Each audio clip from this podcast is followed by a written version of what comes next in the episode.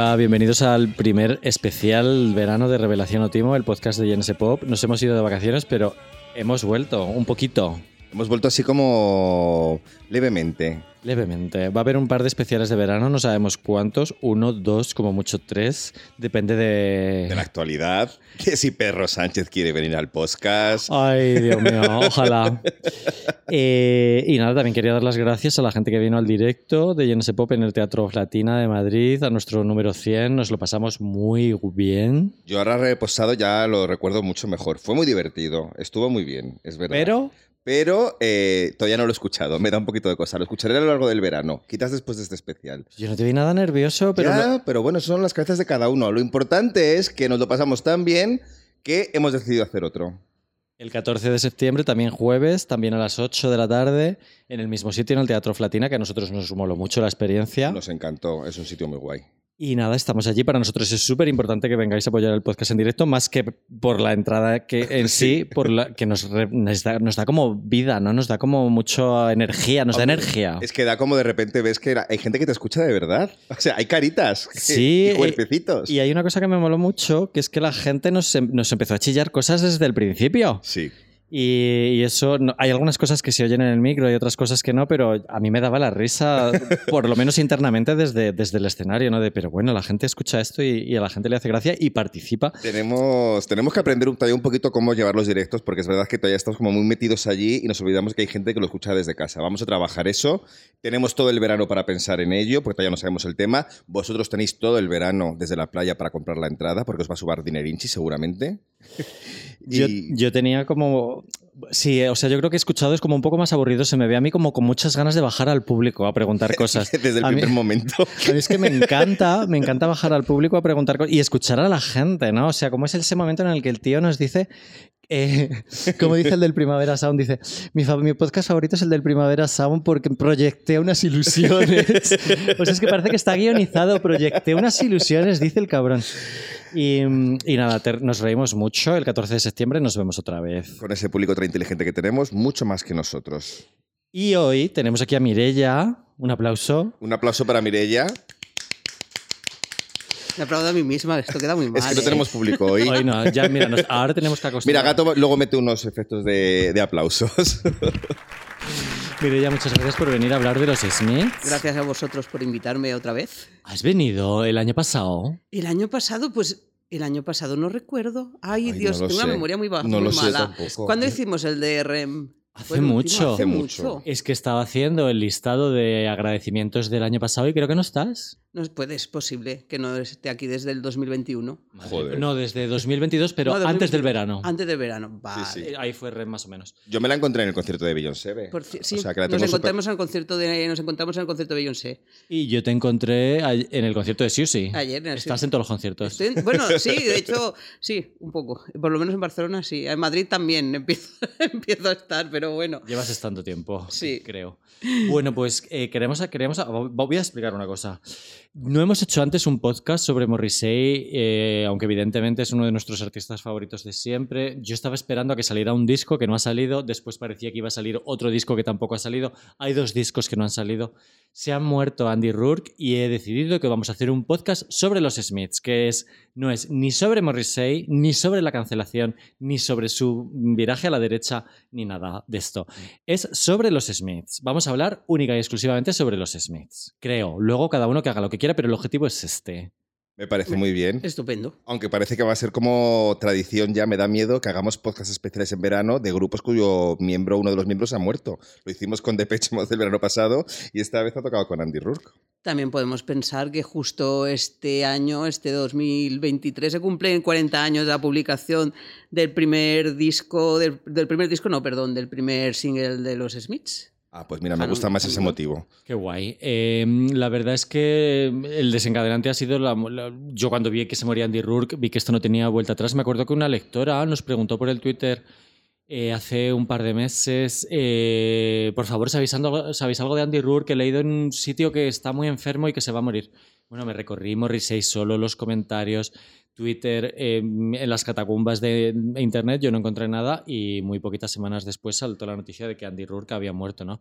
Me emocionó muchísimo ver a los mensajes de los tres Smiths restantes, Morrissey incluido, que yo pensé que es tan arrogante y se tomó la muerte de David Bowie de una manera tan fría que yo pensé que era capaz de haber después de haber estado en juicios con, con Andy Rourke y Mike Joyce, capaz de no decir nada, ¿no? Pero la verdad es que mandó un mensaje muy bonito y, y tuvimos mensajes de los tres, ¿no? Mm. De hecho, creo que con el que acabó peor fue con Mike Joyce a raíz de lo del, lo del juicio, porque creo que Mike Joyce fue el que se llevó mayor parte de los royalties, más que Andy Rourke. Pero Vamos, bueno. que si se muere Mike Joyce no habrá comunicado. Esto nos enseña una cosita que es, amigos, no esperéis a que la gente se muera para decirle lo que le queréis. Decírselo en vida. Pues parece una frase hecha, la dices como con, oji- No, lo digo en serio. con ojillos un poco irónicos, pero es completamente cierto. Esto, de verdad digo que yo me he reído muchísimo de la mordacidad de Morrissey y esperaba algún tipo de maldad por su parte, pero me ha emocionado muchísimo de verdad ver, verlos a los tres unidos en este, en este tema. ¿no? Y bueno, y si, y si pasa algo tipo como que en el- lo que decías de Depeche Mode, en el, el- no, no adivinábamos ahí que Depeche Mode iban a seguir como dúo, no lo teníamos nada claro y al final como dúo han salido bastante bien, han venido a tocar al primavera, han estado muy bien en directo, han hecho homenajes eh, muy bonitos y, y- y yo que sé, que el- a mí, a ver, a mí el disco de Pecho no me gusta mucho. No va a haber disco de los Smiths, que nadie piense cosas raras. Está- bueno, tendría bastante guasa que lo hubiera ahora, ¿no? Pero bueno, si sirve para que Morrissey saque algo o, o algo en aprecio de la vida y se reconcilie con 200 discográficas o lo que sea.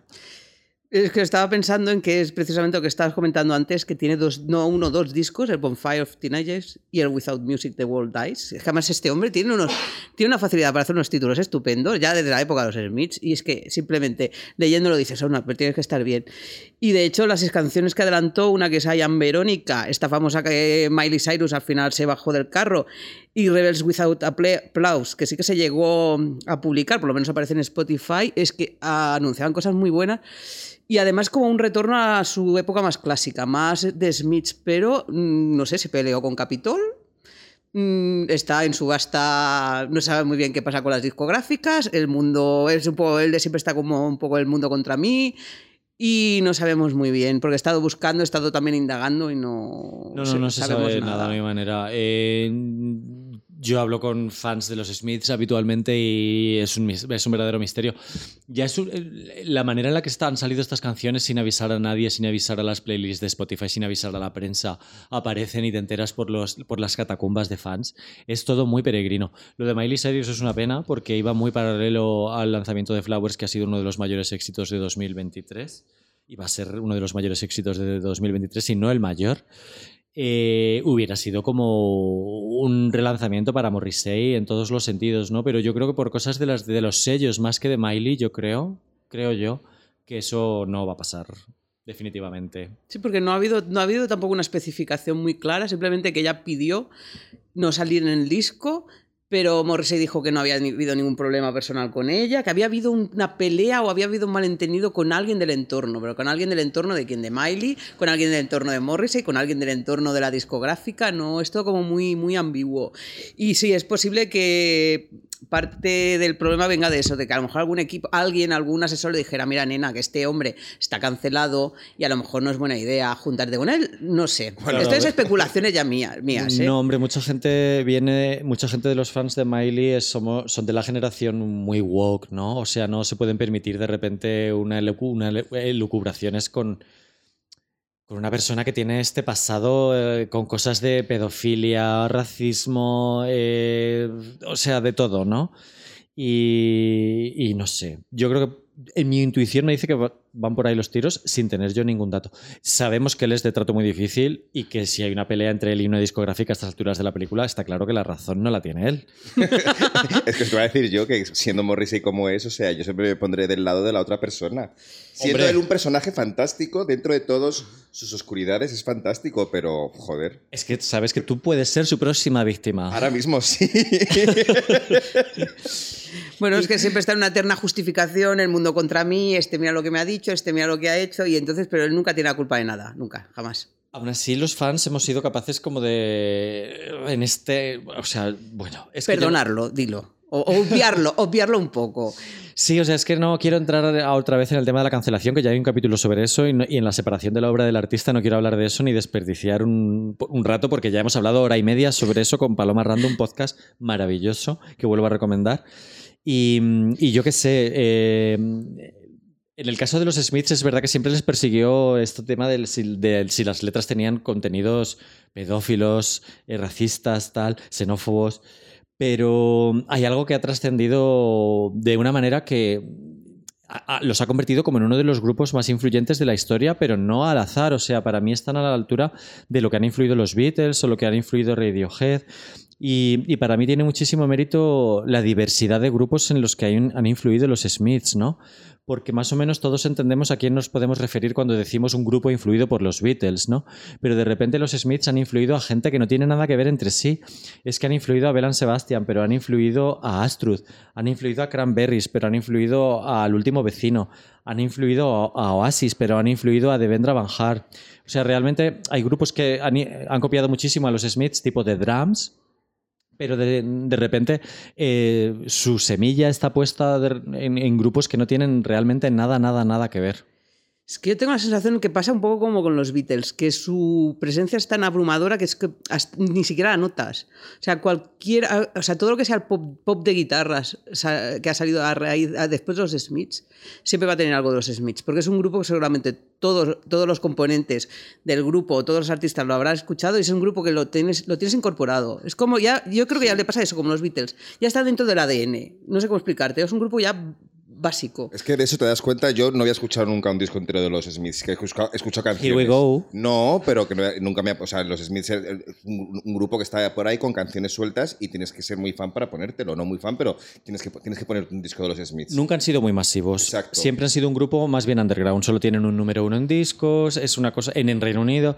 eh, sí. Claro, entonces cuando te pones los discos seguidos y escuchas todas las canciones, ahí es cuando de repente descubres la- lo que han influido en muchísimos grupos y lo que decía Mireia, que no te has dado cuenta hasta que no de repente comparas esta canción con algo que te recuerda a algo que has escuchado recientemente o algo que tienes... Es muy curioso. Yo, Mireya, coincido mucho contigo en el Madrid Pop Fest cuando vamos a este Mm. evento de Madrid, que es un evento Maravilloso. autogestionado sobre el indie eh, eh, concentrado en el, verdadero indie, ¿no? En la, música verdaderamente ajena a la industria musical, ¿no? Yo me atrevería a decir que los Smiths es el único grupo que pinchan ahí siempre. O sea, es un grupo que siempre ha estado en ese tipo de, de sesiones de indie pop, ¿no? O sea, es una cosa como que no puede faltar, que pertenece mucho al ADN de, de lo que son estos grupos de, indie de guitarras que decías tú, de, los 80, inspirados muchos de ellos en el, en el pop de los 60. Eh, pero con componentes distintos, ¿no? Y hay un montón de elementos ahí que son muy interesantes de cara a lo que es la estética indie, pues como Mm. pueden ser la crítica al poder económico de aquel- Margaret Thatcher, la- el loser, lo que es un loser, eh, el desarraigo, hay una imaginería homosexual muy, muy latente, pero o como de eh, antimasculinidad tóxica de alguna manera, un tipo de hombre diferente al macho que venía eh, del rock de los 70. Hay, hay un montón de elementos estéticos que han sido muy definitorios de la escena indie de los 80, los, do- los 90, los 2000 y que llega muy a duras penas hasta hoy, pero que se mantiene viva en proyectos como Depresión Sonora, ¿no? que es una persona que tiene millones de escuchas. Es que también iba a comentar esto, sobre todo, que, el- que es abrumador, sobre todo, no solamente la música, es las letras, la estética, el misterio. El misterio que aún guardan, eh, que es un grupo que yo cuando est- íbamos, estaba preparando este podcast estaba pensando es que me estoy, estoy abrumada porque es un grupo que tiene una carrera cortísima porque discográficamente abarca solamente cuatro años y sin embargo me parece inabarcable, inabarcable por todos los, por todos los significados que tiene, por toda la, la música, construcciones musicales, todo, o sea es como es un grupo que, me, que, que abruma, de hecho. Abruma hablar de él. Es Eh, que si hay- si hay una palabra que los, que los define para mí es intelectual. O sea, es tan intelectual todo lo que rodea. Quiero decir, tú puedes quedarte prendado a una canción de los Smiths porque la escuchas en un bar. Pero ves las portadas de sus discos, todos los significados que hay detrás. Escuchas las letras o las lees incluso, porque yo creo que es un grupo como para estar leyendo las letras mientras lo escuchas. Que por eso yo creo que mucha gente no se ha metido porque no se ha dado cuenta. Ves todo lo, lo que tú dices, el retrato generacional de esa gente depre- con depresión, esa gente triste, esa gente es que es muy intelectual. Me sorprende que hayan tenido tanto éxito siendo tan intelectuales con los, con los títulos de las canciones, que son imposibles casi de, de recordar todo. Hay, hay un elemento muy frustrante en la- cuando te vas acercando a los Smiths eh, de pequeño, de adolescente o de mayor o cuando te toque, que es que, joder, solo tienen cuatro discos y los discos de los 80 eh, durarán media hora. Con lo cual, en realidad, en, dos horas te has escuchado su discografía, luego tienes que sumar, es verdad, que un montonazo de singles sueltos, las caras B, no sé qué, y tienes como para otra hora y media de consuelo, pero en realidad como que se acaba muy pronto. Pero es lo que tú dices, Claudio, o sea, de repente te empiezas a, sumer- a sumergir en lo que significa cada portada, que si Truman Capote está en la portada de un single, que si esto era una referencia a... a que, que luego iremos viendo, ¿no? Pero, por ejemplo, no me acordaba después de, de ver, después de ver The Queen, la serie, que el mítico capítulo en el que un parado se cuela y habla con la reina sale mencionado en The Queen is Dead. Sí. Y así horas, ¿no? O sea, hay un montonazo de, de referencias que, que en realidad es, eh, es intelectual, pero es- en realidad son cosas que si ahondas en ellas son muy cercanas y muy divertidas, ¿sabes? No es el- esta típica cosa pretenciosa de un grupo, yo qué sé, voy a decir Deer Hunter, em, eh, que te- en este caso te ríes y es pop. Estoy de acuerdo contigo Es que no es, pop. no es pretencioso. Es que es la, o sea, por eso he dicho intelectual y no pretencioso. O sea, Igual sí que es un poco pretencioso, pero no, no No. sé, te ríes. El caso es que te ríes. Pero es un poco también, eh, es que son muchas cosas. Por un lado, Morrissey, que era una persona que quería ser famosa, pero no era una persona que al final, por A por B, no pudo tener unos estudios reglados muy, muy allá por, por, por circunstancias de la vida, pero una persona que era muy leída, una persona que también tenía mucho bagaje, un bagaje como un poco, no sé si anticuado, porque veía mucho de estética de los años 60, de películas de los años 60, lecturas de los años 60, una especie de, de idealización de la Inglaterra obrera toda esa, esa alienación de buscar trabajo y que el trabajo sea una mierda porque necesitas el dinero, pero igualmente traba- trabajar es una absoluta basura. Todo, todo este tema, claro, de ser el, el adolescente que está en su habitación solo porque no se entiende con el resto de los compañeros, porque son todos unos machos que les gusta el fútbol, todas esas cosas, eso es un magma que mucha gente se siente, se siente identificada, porque no eres el guay de la clase, no eres el atleta de la clase, eh, es una persona que lee y a lo mejor ser un intelectual lo que está mal visto, es una persona que se interesa por, por según qué cosas. Y eso yo creo que también es una cosa que ha enganchado a, a muchas generaciones, esa gente que se sentía apartada de un mundo de- de ganadores, de, de atletas, de gente guapa, de gente triunfadora. Y de golpe porrazo tienes un grupo que te está hablando a ti. Con todas sus referencias, con todas que las puedes buscar, claro, puedes buscar muchas referencias, hay por multitudes, pero también te sientes un poco interpelado, también un poco cuando eh, estás en esa época. Es un, es un grupo que a lo mejor muchos nos hemos hecho fans en, la, en cierta postadolescencia, cuando estás con todas tus inseguridades. ah, bueno, a, a tope, eh, no te- no- na- eh, este, este me gusta, no me hace caso, nadie me quiere, nadie me va a querer nunca.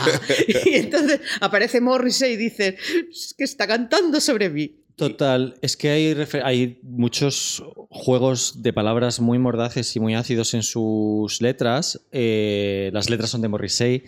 Eh, siempre él es muy mal músico, él es el letrista realmente. Él habla mucho de que no, ten- no- era un paquete tocando la batería, tocando absolutamente todo, intenta tocar instrumentos y eso no, no va para ningún lado. Él es un letrista y es verdad que a veces es, eh, muy referencial de, autores que le gustan o lo que sea, o de la vida política o de lo que sea, pero luego hay veces que hablando de amor es muy claro y muy directo, ¿no? Como en Please, Please, Please, Let Me Get What I Want. Es muy explícito y muy sencillo. Entonces, efectivamente te pilla en, tu primer desamor o lo que sea y te está retratando como, como, una, como, una, como un loser, ¿no? Good times for a change. See the luck I've had can make a good man turn bad. Y, bueno, yo quería hacer un mínimo de background, muy, muy mínimo, eh, diciendo que él eh, viene de una familia irlandesa que emigran a Manchester. Y, y hay, bueno, hay varios libros sobre, sobre él. Mire, ya estoy viendo uno que me leí yo que se llama Morrissey y Marr, La Alianza Rota, la historia definitiva de los Smiths, de Johnny Rogan. A mí me la regaló mi hermano, me dijo, debe ser muy bueno porque Morrissey le deseó la muerte al autor.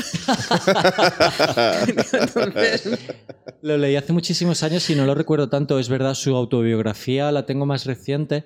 La recomiendo a un montón, de verdad. Es muy divertida, muy divertida. Recomiendo leerla en español porque primero, cuando no estaba traducida, intenté leérmela en inglés y eso no había Dios que pillase lo más divertido, que son las bromas. El, el humor es, o sea, Morrissey es, usa un lenguaje bastante complicado y, mu- y muchos juegos de palabras y tal. Es, muy, es una persona muy difícil de traducir. Yo siempre digo que cuando hace una declaración es la persona más difícil de traducir para mí después de cualquier rapero o rapera. Eh, pero la autobiografía leída en castellano es tronchante, tiene citas realmente divertidísimas sobre la industria y tal, y, y habla mucho de- de- también sobre sus, sus orígenes, sobre su desarrollo adolescente, y ahí es cuando ves que él se, de- que se crece en un, en, un, en un entorno hostil como el nuestro, ¿no? O sea, también se ve mucho en el libro, en un libro que me leí sobre Hacienda, eh, de, Peter, de, Peter Hook, de New Order, en el que hablaba de los navajazos que corrían ahí en, en de Hacienda y tal. y, O sea, es que cuando él está hablando de gángsters y tal, o sea, está hablando de, de- lo salvaje que, que era Manchester. Manchester tenía que ser telita, ¿eh? Tenía que ser. eh, Fíjate, ahora que mencionas, eh, cuando habláis de que Morrissey o, o los Smiths son un grupo de pues, adolescencia y de como de descubrimiento, yo era más tirando a New Order dentro del sonido Manchester porque para mí es cuando estoy deprimido necesito música que me levante. O sea, nunca ha sido. son como las dos vertientes de la misma cara, ¿no? El Manchester de la Hacienda de New Order y este Manchester de, de los Smiths. Pero los Smiths tienen canciones muy trotonas, ¿eh? Lo que pasa es que eh, yo creo que. No sé, quizá- a ver, no son tan bailables y tal, pero. O sea, Panic es una canción que siempre se ha, pin- que siempre se ha, se ha pinchado, ¿no? Y This Charming Man. Big son canciones Mouth. divertidas. Hombre, no, y tienen más, y tienen más catálogo, en- al menos en lo que parece para los DJs. Los DJs solamente te pinchan el Blue Monday de New Order últimamente sí. y, de, y de los Smiths. Últimamente y desde siempre. O sea, mando un saludo a mi hermano si está escuchando esto, que odia Blue Monday. El puto Blue Monday. Bueno, no hablaremos del Big Blue Monday, es una de las mejores canciones de la historia, pero no este es el tema de lo que veníamos a No, no, no, no, perdón. A ver, por favor, voy a aclarar una cosa. Eh, Blue Monday Forever, pero que New Order, Breaking News tienen más canciones, ¿eh? Sí, tienen bastantes más. sí. Por eso. No, pero por ejemplo, yo para- cuando empecé a salir en las- por las discotecas, que era la edad esta del, del indie, cuando que rompió, que fue en el 94, el Big Mouth Strikes Again, ese lo ponían, pero vamos, a, a saco, a saco. Claro. Y, se- y me, ju- y me juego el cuello que seguramente en alguna indie disco que cantaba Neil Hannon de Divine Comedy aún sigue sonando. Total. Ay, Neil Hannon, por favor, algún día habrá algún podcast eh, de Divine Comedy, cuando vayamos por el 300 más o menos.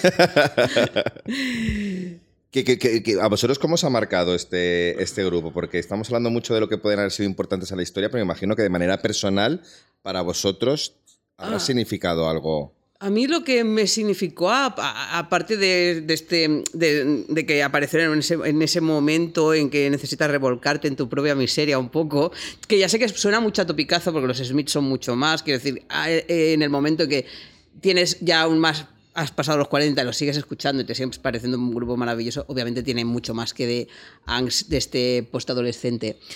Pero mi caso también fue, a ver, supongo que todos los caminos me empujaban a, e- a ellos, porque yo, yo en- enseguida me interesé más por el pop, dijéramos, más alternativo, por las cosas estas de estar leyendo a Rod Deluxe y, y viendo el plastic, esas cosas que pasan.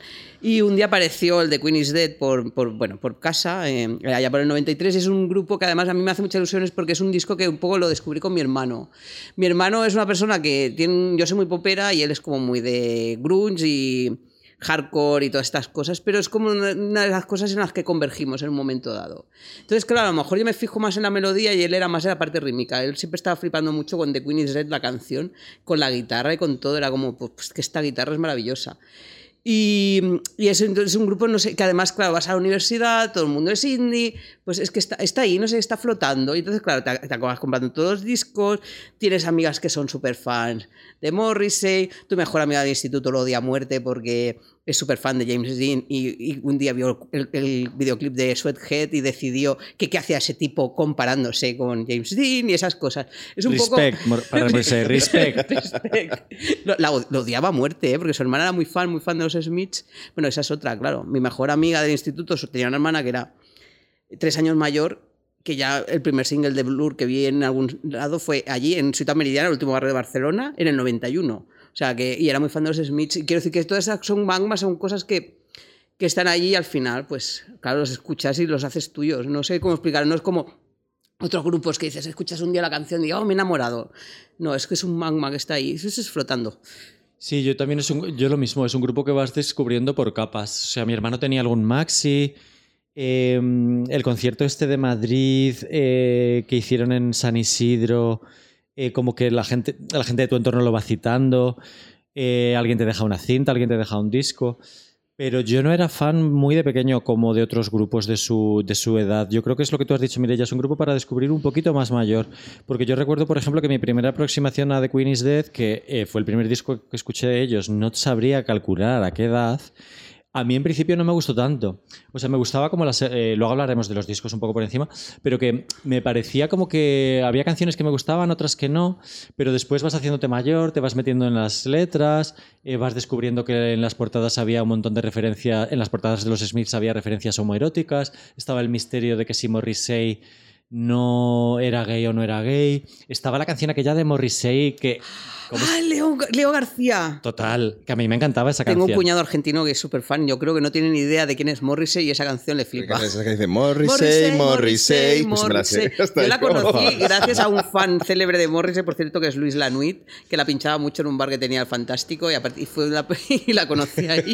Pero esa canción es un temazo. Entonces, Maravillosa. se va, con- se va construyendo un mito. eh, yo soy de Torrejón, allí los, eh, tú, tú, Mireia, dices que en la, tu universidad, que no sé qué universidad de Barcelona será, La autónoma. todo el mundo es indie, desde luego en nuestra universidad no todo el mundo era indie, pero en Torrejón había tres o cuatro indies que nos juntábamos en la biblioteca, los empollones, no sé qué, y uno era fan de The Cure, otro de los Smiths, no sé qué, y, vas a por- y era súper excitante ir descubriendo cosas, ¿no? ¿Sabes? Como que el que te aportaba eh, que la letra de no sé qué canción tenía una connotación de, o sea, por supuesto el cuestionamiento de la reina, de la monarquía, ¡hala, qué guay! Es que son contra el sistema, no sé qué. Eh, por supuesto, el mito de que se habían separado. ¿Sabes? Esto, esto aporta. Es un grupo que ya no estaba en activo, ya no ibas a poder verlos nunca. Estaba Morrissey, pero en ese momento de los 90 no tenía tanto éxito. Eh, no sé, como que yo tengo la, en mi cabeza se fue generando un mito, igual que se ha generado, por supuesto, en, en el resto de la imaginería colectiva, porque Morrissey ha sido un dios durante mucho tiempo. Y, y- y yo qué sé, lo recuerdo como con, como con muy poco a poco, ¿sabes? O sea, como una, una. ir descubriendo que había. ir quitando capas, ir descubriendo que había una joya muy gorda detrás. Torrejón, el Manchester de, de Madrid, se podría decir. No sé si será más bien Alcorcón. Bueno, por ahí, por ahí, por ahí. Jo, tío, yo es que ah, eh, eh, estoy de acuerdo con vosotros que creo que los Smiths es un grupo que son grandes porque, como decía Mirella, el filtro de que te sigan interesando escucharlos cuando han pasado, cuando ya tienes pasado los 40, es que no son tan adolescentes o tan de esa época de estar tan tontito con los sentimientos y demás. Es un grupo que pasa ese filtro y eso lo hacen muy pocos grupos de los que te gustan de adolescente. A ver, yo no sé lo que queréis decir muy bien con esto. Estoy intentando situarlo en mi cabeza. Em, yo sigo siendo fan de todos los grupos de los 90. Bueno, no, la verdad es que no. No digas eso. Ya. Eh, por ejemplo, pero yo le tengo mucho cariño a Travis, pero obviamente no son los Smiths y Oasis. Para mí no han pasado a la historia de manera tan apoteósica como yo creía. O sea, para mí los Smiths siguen estando muy por encima de Oasis. Claro. Que los Smiths. eh, y es que nacieron de una manera que ya eran muy maduros, no sé cómo decirlo musicalmente, ya están como muy constituidos. Y, era una, eh, y supongo que era escuchar esa construcción, porque era un grupo de pop muy clásico, porque era un cuarteto, o sea, cantante, guitarra, bajo, batería, con ciertas hechuras eh, sesenteras, dijéramos, pero con esa imaginería, con, es que claro, con esa imaginería, con esa construcción melódica de Johnny Marr, que aún no hemos hablado de Johnny Marr, por cierto, Sí. que es aquí la segunda pata de la mesa y la segunda pata muy importante de la mesa. Y entonces, claro, tienen una solidez ya desde el minuto, casi minuto cero, porque tú cuando empiezas a ver todo lo que sacaron en el 84, claro, en el 83 sacaron el primer single, su primer disco, bueno, me estoy adelantando un poco, No, vamos a empezar a hablar. Sí. Vale. Bueno, pues sacaron el primer single en el 83 y de hecho hubo mucho, bastante, había bastante jaleo con ellos porque enseguida, a ver, se formaron en el 82, en el 83 ya estaban grabando, ya tenían ofertas sobre la mesa, ya, estaban girando y había como mucha expectación. De hecho, su primer disco tendría que haber salido en el 83, pero eh, no les gustó cómo quedó, lo volvieron, lo volvieron a grabar. Y entonces salió, al final salió en febrero del 84. Pero claro, tú miras todo lo que publicaron en el 84, empezando por el primer disco, que es de Smiths, pero después salió el Hatful of Follow, que son las caras B y los singles, y claro, cosas como How Sound Is Now, ya es de esa primera época, podríamos decir. Y es un grupo como ya, son, sonoramente ya es como muy maduro, muy hecho. Muy definitivo, no sé cómo decirlo. Es cuando yo me leí la... Sí, es muy interesante. Yo creo que Morrissey no estaría de acuerdo contigo, pero sé lo que quieres decir. Está claro, cuando escuchamos... A ver, en los Smiths no hay una gran evolución estilística de un género a otro realmente. Eh, pero en la cabeza de Morrissey, eh, según cuenta en su autobiografía y tal, eh, la consecución de su sonido eh, es muy lenta. Él está muy disgustado con cómo suena el primer disco y, cree, y no lo puede soportar. Mm. No, no, no, no llegan a, a dar, a sonar como, como él quería. A mí me, me fascinó muchísimo leer su libro, sobre todo a partir de leer el libro, la canción de Reel Around the Fountain se convirtió en una de mis favoritas, que siempre me había encantado esa canción. Es una canción sobre la pérdida de la inocencia preciosa, que a mí, a mí me parece que suena espectacular. Pero bueno, él empezó a decir que el piano de Paul Carrack era horrible, a decir que en no sé cuál canción su voz sonaba como, como un muerto. Eh, literalmente dice eh, en- que en What Difference Does It Make dice que su voz suena como o bien criando malvas o ya descansando en paz. en una de sus míticas citas, ¿no? Y, y no llega a quedar contento, ¿no? Claro, entonces tú te encuentras con un disco en el cual, eh, en principio, es verdad que no está This Charming Man incluida en ese disco, es, es un single aparte que luego meten en reediciones y demás, pero es que para mí Reel Around the Fountain, como principio de, de un disco, eh, del primer disco de una carrera, es que me parece una pedazo de obra maestra.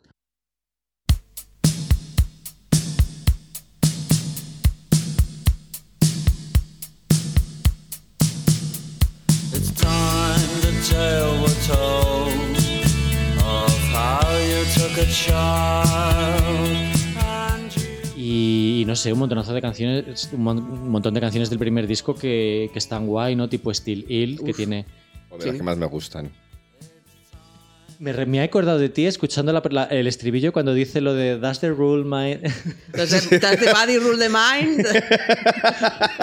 ¿Qué Gracias. es más importante? Gracias. Claudio, ¿el cuerpo? O la mente, sigo, sigo, sigo dándole vueltas a eso y no llego. Estoy atrapado en ese bucle, de ese, de ese estribillo. de Esto ese- tiene un de pedazo de vídeo de CrossFit Y dale con el y crossfit. ya no haces CrossFit. ¿Qué ahora haces qué? Powerlifting. Bueno, pues yo creo Morrissey que... estaría de acuerdo.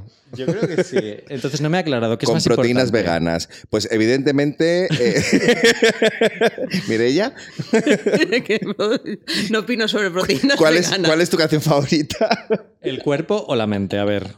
Hombre, Stilil estaría, estaría ahí, ahí. Pero claro, diría This Charming Man, pero This Charming Man vino después. Una que he recuperado un poco a raíz de hacer todo, de hacer todo esto es Suffer Little Children.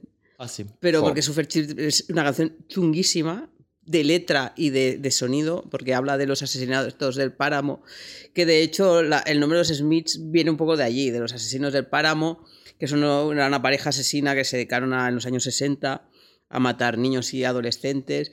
A, eh, sí, a Morrissey. Morrissey quedó muy traumatizado por eso. Cuando era muy pequeño, él tenía 6 años, claro, podía haber sido, con Él. perdón, una víctima. Sí, sí. Y entonces, por eso a veces, de toda esta imaginería que hablan de niños y tal, que sale si es pedófilo o no es pedófilo, también creo que hay un poco de trauma por ahí, de esta idea de, del niño que es robado su inocencia, pues porque se encuentra con un. Pues bueno, se encuentra con estos. Se ve que el, eh, eh, Smith era el, era el novio de la, de la hermana de, la, de uno de los de la, de la, de la asesina, era una pareja. Y fue el que fue a denunciarlos. Y fue gracias al que se descubrió. Entonces se, que se pusieron los Smiths de Smiths por, por esto. O eso decía Bueno, él. hay mucha literatura sobre eso, porque Sí. yo- ta- ta- también llegaron a decir que los Smiths era porque era el apellido más común de, en, en Inglaterra y porque ya era hora que la gente común de repente tuviera un espacio preeminente en la Y porque era un nombre muy poco, era un nombre muy poco rebombante. En una época que se van nombres muy rebombantes, pues te pones de Smiths y es como decir, "Eh, aquí estamos. Bueno, Eh, el nombre de los House Martins eh, también es un poco de esa, de esa familia, ¿no? Pero hay, hay una cosa muy. realmente muy Morrissey y muy poco Morrissey, que es querer ser de la gente de la plebe, ¿no? O sea, él realmente estamos todos seguros de que se ve muy por encima de eso, pero bueno, yo creo que juega. es su constante juego de irónico en serio, irónico Totalmente. en serio. Oye, y la, y, la, y, la, y la- a mí es que eso siempre me interesa mucho, porque ahora, claro, los alabamos, pero la crítica en su momento los trató bien o les... Me parece que Smith que desde el minuto cero ya estaba todo el mundo como rendidísimo, ¿eh? O me da la sensación, a ver, a ver, cuando hacían conciertos, pues siempre había el típico del New Musical Express, pero dijo, "Mm, no me gusta este concierto y tal, pero a mí la sensación que me da es como, como bastante, como con una apertura, como que, ¡fu! Fue como si apareciera, no sé, eh, Jesucristo nuestro Señor en el panorama indie. Yo no sé si habéis leído el Bedsheet Disco Queen de Tracy Thorn. Es que no se ha editado en español, está en inglés. Ella explica cuando salieron los Smiths, ella estaba en el mundo de la música, ella estaba sacando cosas, pero que fue como una especie de, de revolución absoluta, que fue a ver todos los conciertos que pudo, que está enamoradísima de Morrissey. O sea no? que hubo como... Lo que pasa es que para Morrissey nunca será suficiente y la crítica británica ahora mismo no te- ya no se atreven a hacer cosas así, pero antiguamente era muy salvaje, de ahí viene el nombre de enemy, ¿no? No solo de New Musical Express, sino de ser un poco malos, sí. el enemigo. Y las, y las críticas son siempre como muy sanguinarias, ¿no? O, o incluso las críticas buenas se hacen con palabras... eh, bueno, ya que os voy a contar, de la prensa Sí. británica es así, ¿no? Em, el, el primer disco de los Smiths, estoy viendo que fue el noveno disco del año para el New Musical Express. Siempre puede haber más, ¿no? O sea, estoy seguro de que fue poca cosa para Morrissey o él se veía Mm. mejor que el disco que hay aquí. ¿Cuál fue el número uno? ¿Eh? ¿Cuál fue el número uno? ¿Lo tiene por ahí? No. Eh, sí, el Poet 2 de Bobby Womack. Luego está el Born in the USA de Bruce Springsteen por encima. Eh, hay uno de Scott Walker, Billy Bragg, está el de Reckoning de Ren por encima, Purple Rain de Prince en el 8. Hostias. Y mira, Aiden de Everything But Again en el 20. Ay, me encanta ver estas cosas. Es como me voy a pasar toda la tarde. Pri- Priza Sprout. Bueno, yo todavía me acuerdo, yo todavía está o sea, tengo la guardada Rod Deluxe que en el año 86 puso eh, una de, un disco de Joe Jackson por encima del de Queen is Dead. Y después iba poniendo como el de Queen is Dead dentro del top 5 de mejores discos de la historia. Pero bueno, estas, estas cosas pasan. Cuando, cuando, tiene la cosa, cuando es- eres contemporáneo no te das cuenta de el tren está pasando. Te das cuenta luego. El caso es que, como tú bien decías, Mireia, eh, hay algo como que se ve el grupo hecho de- como desde el principio, aunque incluso ellos mismos eh, fueran todavía una cosa imperfecta, ¿no? Y no me quiero ir de aquí sin recordar que la portada del primer single de Honey Glove es un tío en culos, Sí. dado la vuelta, ¿no? O sea, realmente esto no es casual, esto es súper icónico, como desde el principio, ¿no? Se trata de- del actor George O'Mara. Hmm. Eh, de espaldas, una foto hecha por Jim French. eh, un- una foto muy común en la historia del desnudo masculino, ¿no? Que aparece en muchos libros y tal. Eh, aquí hay una, una voluntad de, ser- de quiero ser icónico des- Sí. desde, desde el principio. ¿no? Es verdad que en los 80 se vendían muchos maxis, pero bueno, yo he visto maxis de los 80 con portadas y portadas. Y las de los Smiths son Están portadas. súper curradas. A mí es que me parece que el tema del sexo, siendo la cosa esta que siempre ha, ha estado por ahí, por ahí con Morrissey de si era homosexual o no, tal y cual, él como que siempre ha jugado mucho con que si soy célibe, que si soy humano sexual, o sea, me parece que no son un grupo tan sexual como podría parecer por sus portadas. Él es completamente asexual. Claro, o sea que eh, también es un, es un espectro dentro de la sexualidad, la sexualidad, asexualidad también existe. A mí siempre me ha chocado mucho eso, porque por un lado él siempre se ha definido como célibe, asexual, luego, pero luego utilizaba una imaginería que era muy, muy erótica en cierta manera. Él mismo utilizaba una imaginería muy erótica, porque él se, salía, cantando sí. eh, con el torso desnudo, que encima el hombre pues, estaba de buen ver, vamos a decirlo. Era guapo, sí, era muy Era guapo. muy guapo, se pintaba el Marry Me ahí. Y, o sea, y él jugaba mucho con su sex appeal, de hecho. Y entonces siempre me, ha- fascinado mucho este juego de que él dijera que era muy muy asexual cuando unas letras que hablan de una especie de deseo un poco masoquista muchas veces de ser de ser o ser poseído o de estar suplicando un objeto de deseo o sea como muy un deseo como muy vehemente y que él mismo se, se presentara como una figura como objeto de deseo y a la vez vendi- vendía la moto de que fuera célibe. Te veo muy, po- no sé, lo veía poco cé- célibe, poco cé- a mí poco celibato me transmitía. A ver, esto, ¿eh? igual, es, igual es como la gente que tiene mucho Estoy po- elucubrando. que, que tiene mucho poder y necesita luego ser humillada en la cama. No quiero nombrar a ningún director de ningún periódico, pero esas cosas ocurren. O sea, la sexualidad te lleva a lo mejor a tomar roles que tú en tu vida diaria no tomas. Pero yo es que no he visto tanto el sadomasoquismo en la letra como. el- el- pero el celi. El yo pregunto, es que no sé mucho de celibato y tal. ¿Los célibes se pajean? Uf. Uf, esa- esa- esto es un Excelente, melón. excelente. Pues no lo es sé. un buen melón que habría que Porque yo he pasado, ¿eh? yo he pasado muchas época- épocas célibes de no fornicar durante un año o dos años, pero evidentemente me he masturbado. Soy Claro. célibe Las por manos eso. quietas nunca. es que que seas célibe no significa que no veas porno. Pero asexual, es que yo creo que célibe y asexual es diferente. Son diferentes. Es que él decía que era célibe, pero también alguna vez había declarado como asexual. Homosexual. Humasexual me Humasexual. encanta como término. Homosexual, y lo voy a explicar antes, que se- antes de que se me olvida, lo dijo cuando escribió la autobiografía y se atrevió a contar muy tímidamente y muy veladamente una relación que tuvo con un hombre, creo recordar que llamado James. O a lo mejor se llamaba como James en sentido figurado. Y entonces una azafata de, de vuelo se les acercó o se les habló y les dijo, em, tenéis que ser o hermanos o pareja. Y él lo cuenta en el libro. Y luego lo decide borrar porque empezó a salir en todos los titulares y, y desapareció de la autobiografía. Uh. Y entonces es cuando declaró, soy homosexual, no soy homosexual. Me encantaría ser homosexual o bisexual. Debo decirte que, como tú haces en otros podcasts, he buscado la información para dar una información correcta y eh, asexual y ser célibe no es lo mismo. La sexualidad es una orientación sexual, mientras que las personas célibes eligen no tener sexo. O sea, ya está. Pero ¿Quién se masturba? Pues me imagino Todas. que los asexuales se pueden masturbar. Joder, es, Es que es complicado. Es que estamos metiéndonos en un jardín así tampoco. Estoy entrando en varias páginas, pero no lo encuentro. Así que pasemos a otra cosa. Sigamos No sé, hablando. sí, no, os, os- os quiero decir que, la- o sea, sobre todo en el contexto de los años 80, la portada de Hand in Glove da para paja. Totalmente. Sí, to- completamente. Y la de- del disco de Smiths también.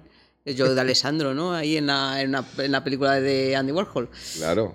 Que Pues también sí. venía, también venía por- Hay una cosa que me encanta de esta época, porque claro, eh, yo que en mi, cabeza, en, mi, en mi cabeza de repente en esta época hay muchas canciones que serían de este disco, y como decíais, no, porque los Smiths tienen una cosa muy curiosa que es muchas de sus canciones más conocidas no están en ninguno de los discos, sino que Mm. son caras A y caras B de single. Por ejemplo, aquí tenemos el no solo el This Charming Man y ese gritito que me vuelve loca. ¡ah! Y un montón, y un montón de homoero- homoerotismo antes de que se nos olvide. This Charming Man es una canción súper graciosa con un- de un encuentro entre dos hombres muy divertida. Sí, sí, pero también está How Soon Is Now en, en esa misma época. O sea, dos cancionacas que no estaban en Yo he su. contado de. Sacaron 17 singles y no estuvieron en el álbum 9. Claro. Contando This Charming Man, que la, This Charming Man que la metieron a posteriori. Es que tanto How Soon Is Now, que debemos, debemos hablar de ella un momento, como por ejemplo Heaven Knows I'm Miserable, Miserable Now, que es una de mis canciones favoritas. Esta canción yo la cantarroeaba de pequeño y no sabía de quién era y no sabía localizarla. Y claro, no estaba en ningún disco de los Smiths y tardé como 10 años en localizar Heaven Knows I'm Miserable Now. También conocida In My Life. Yo la llamaba como In My Life. Eso. Y William It Was Really Nothing, que es otro de los pepinacos que tienen los Smiths, que también es de 1984, principios de 1985, como estas canciones que estamos diciendo, y que terminan en el disco este de Hat Full of Hollow que decías tú, Mirella, que, que recoge también canciones, eh, de la- o sea, grabaciones de las, de, de las John sesiones de. John Peel, que en aquel momento todo, imagin- todo el mundo imagina que John Peel y los Smiths son súper amigos y está esta anécdota de Morrissey en la que dice que para nada, que apenas se conocían y que una vez coincidieron en una gasolinera y que claramente John Peel no tenía ni qué decirles, no sabían ni qué decirse. Y es que esta imagen me ha encantado porque es que a mí me representa mogollón en mi relación con un montón de grupos, ¿no? Pensé que ibas a decir con un montón de gente. Pues también, añade aquí gente, todo. Eh, o sea, la gente te- que te, que te acusa como de ser amigos de, yo qué sé, me voy a decir, venga, eh, Triángulo de Amor Bizarro, Los Punsetes, Klaus Kinski. ¿Cuántas veces me han dicho a mí que yo he, he puntuado alto esos grupos? Pues, pues por eh, que eran amigos míos, ¿no? Y luego es que realmente te los encuentras por ahí y es como que no sabes ni qué decirte, ¿no? Eh, me, me pasa mucho eso, porque, o sea, es que realmente no tienes, no tienes relación con esa gente, ¿no?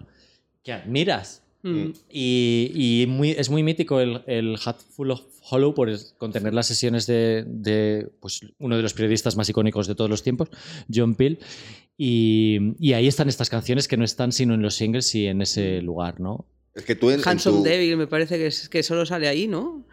Que no sé si llega- se llega a publicar en otro lado.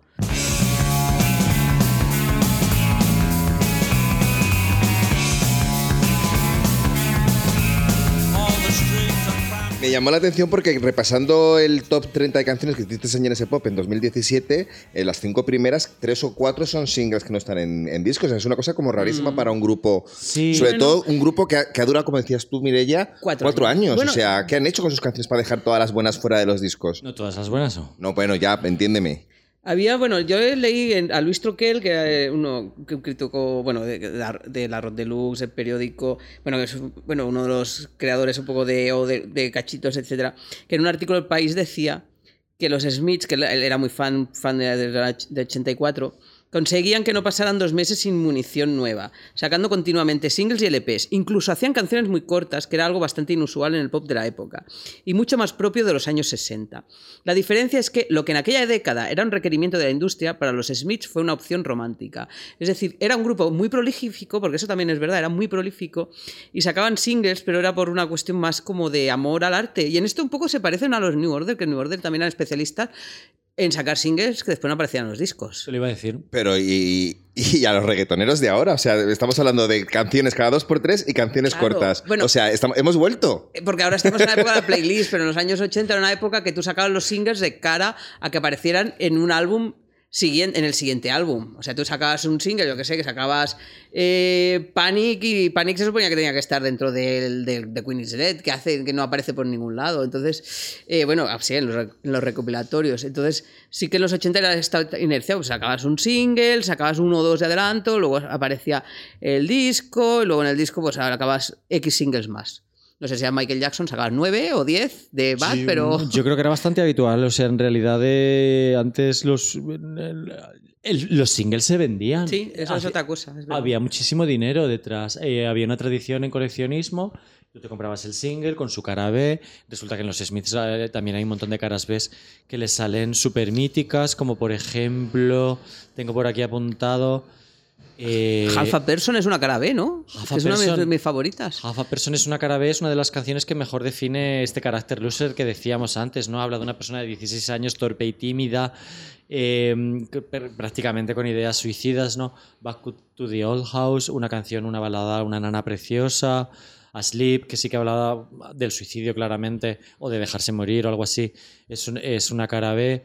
Es que hay un montonazo de canciones que son inconcebibles, que sean una cara B también en parte porque todas estas canciones a mucha gente nos llegan a través del recopilatorio de Louder, de Louder Than Bombs, que es una cosa que empieza a circular en los 90 de manera masiva en cinta, como las, como las grabaciones de Camela, que estamos súper pesados en todos los podcasts hablando de cómo circularon las cassettes de Camela y oye, el Louder Than Bombs de los Smiths, qué manera de circular y de ser grabado en los institutos y universidades, ¿no?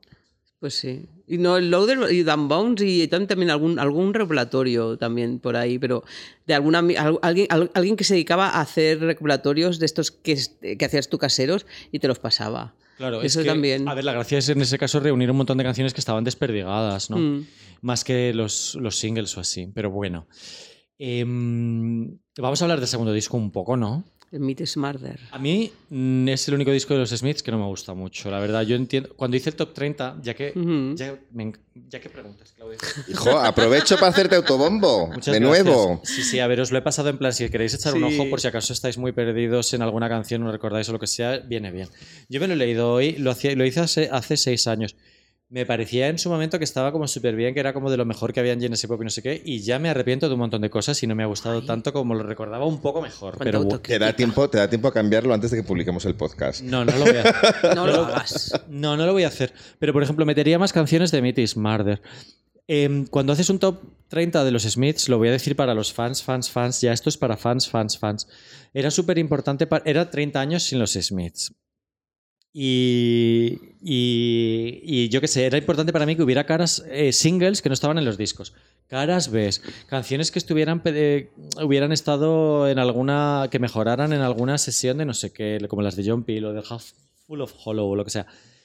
Y, creo que Meat is Murder lo dejé demasiado de lado. Creo que es como muy es muy representativo de Morrissey, es muy representativo de los Smiths en el sentido de que es el disco menos pop y ellos tampoco querían ser, con todo lo obsesionado que está Morrissey con las listas, el, disco, el grupo más comercial del mundo. Es un grupo diferente y desde luego el tema de los animales ahí llorando porque los están matando y de que la carne es asesinato. Mm. A ver, es un- aquí no se puede decir que Morrissey estuviera siendo infiel a sus principios. Él lleva siendo vegano, vegetariano y defendiendo los derechos de los animales desde el 85, mucho antes de que se pusiera de moda. Mm. De hecho, a, a- um, a mí me gusta mucho seguir una cuenta que sale en números antiguos de Smash Hits. Creo que esto alguna vez lo he contado. Entonces, eh, había una entrevista que le hicieron en Smash Hits, en no me acuerdo, tengo que localizar, a Morrissey a, raíz de ser vege- vegetariano. Entonces, poco que puedo entender su odio acérrimo a la prensa musical británica porque la, la, la- la entrevista leída con ojos de ahora es absolutamente vergonzosa. No por lo que diga Morrissey, sino por las preguntas que le hacen en plan, ¡ay! ¿Y no vas a comer bocadillos de pollo? Cosas así. O sea, esto- cosas muy ridículas. Claro, en 85, en lugar de preguntarle, oye, pues, ¿por qué eres eh, vegetariano? Explícanos, tal, qué significa para ti. Eran como, oh, pues ya no vas a comer carne. oh". Era este estilo. Digo, y claro, el hombre pues iba contestando, además contestaba bastante bien para lo que es él, claro, que también era bastante, era eso de 85 y supongo que él quería hacer, su- su- quería hacer proselitismo, quería vender, vender la causa, pero te lees la entrevista a ver lo que la tenía que localizar. Miedo me da que la gente diga eso de nosotros en años hablando de celibi- celibismo y asexualismo. Ay, madre mía. Ay, no, no, no, no, no, o sea, aquello era, era muy, muy, muy, muy ridículo, muy ridículo porque en lugar de dedicarse a, a preguntarle por qué, las razones y tal, se dedicaron a, dejarle en ridículo. Que él no queda en ridículo en ningún momento en la entrevista, queda más bien en ridículo la entrevista, o por lo menos con los ojos actuales queda en ridículo el entrevistador. Bueno, yo, yo debo decir que, que, mm, escuchado el disco me pasa como a Sebas. De los cuatro creo que es el que menos, el que menos me gusta, sobre todo porque hay una canción que se llama Rasholm Ruffians, Ruffians, Ruffians, que me saca completamente. Digo, ¿qué es, esta, qué, es, qué es este rockabilly que hay aquí de repente, de repente metido? Y sobre todo porque tiene una portada que me recuerda un poco a la de War de U2. Ah, O sea, que sé que U2 está también por ahí sobrevolando en muchas cosas, pero no A sé. mí hay una canción que por, eso, que por eso me gusta mucho, la quiero reivindicar y también la reivindiqué mucho a raíz de la muerte de Andy Rourke, que es Well I Wonder, porque allí la, ban- la, la base rítmica, el bajo, es- el bajo es espectacular y toda la melancolía que, que transmite. Y es una canción que a lo mejor no, no pasa si no hay alguien que te dice, oye, esta canción es muy buena, como me pasó a mí en su momento. Eh, no, me hubiera, no me había fijado y es una canción que quiero reivindicar también. Yo lo he escuchado hoy otra vez, eh, lo he escuchado muchísimas veces. Me parece que mm, es un disco muy difícil de. en el que es muy difícil. eh, a ver, si- bueno, a ver si sé Venga, hablar. Dale. Parezco Claudio en el capítulo 1. es muy difícil en el que, que destaque una canción en él, eh, a nivel de lo que ha venido antes y de lo que va a venir después y prácticamente durante, ¿no? Porque es que este disco sale en el año en el que se edita How Soon Is Now, o sea, How Soon Is Now, que es uno de los mayores, es una de las mayores obras maestras de los Smiths, una canción de siete minutazos eh, sobre ir a la discoteca, no comerte un rosco, volverte a casa más solo que la una. Esta, eh, esta canción, que para mucha gente es el, el Stairway to Heaven de los 80, exactamente eh, lo dijo Peter Buck puede ser. No. Seymour Stein. Seymour Stein. Para sí. los, para los no iniciados es la intro de la serie Embrujadas. En una versión que una no era de versión. ellos. Que es por Embrujadas. Una Por serie de los favor. 90 que salía eh, Salen Brenda de... Doherty. Sí.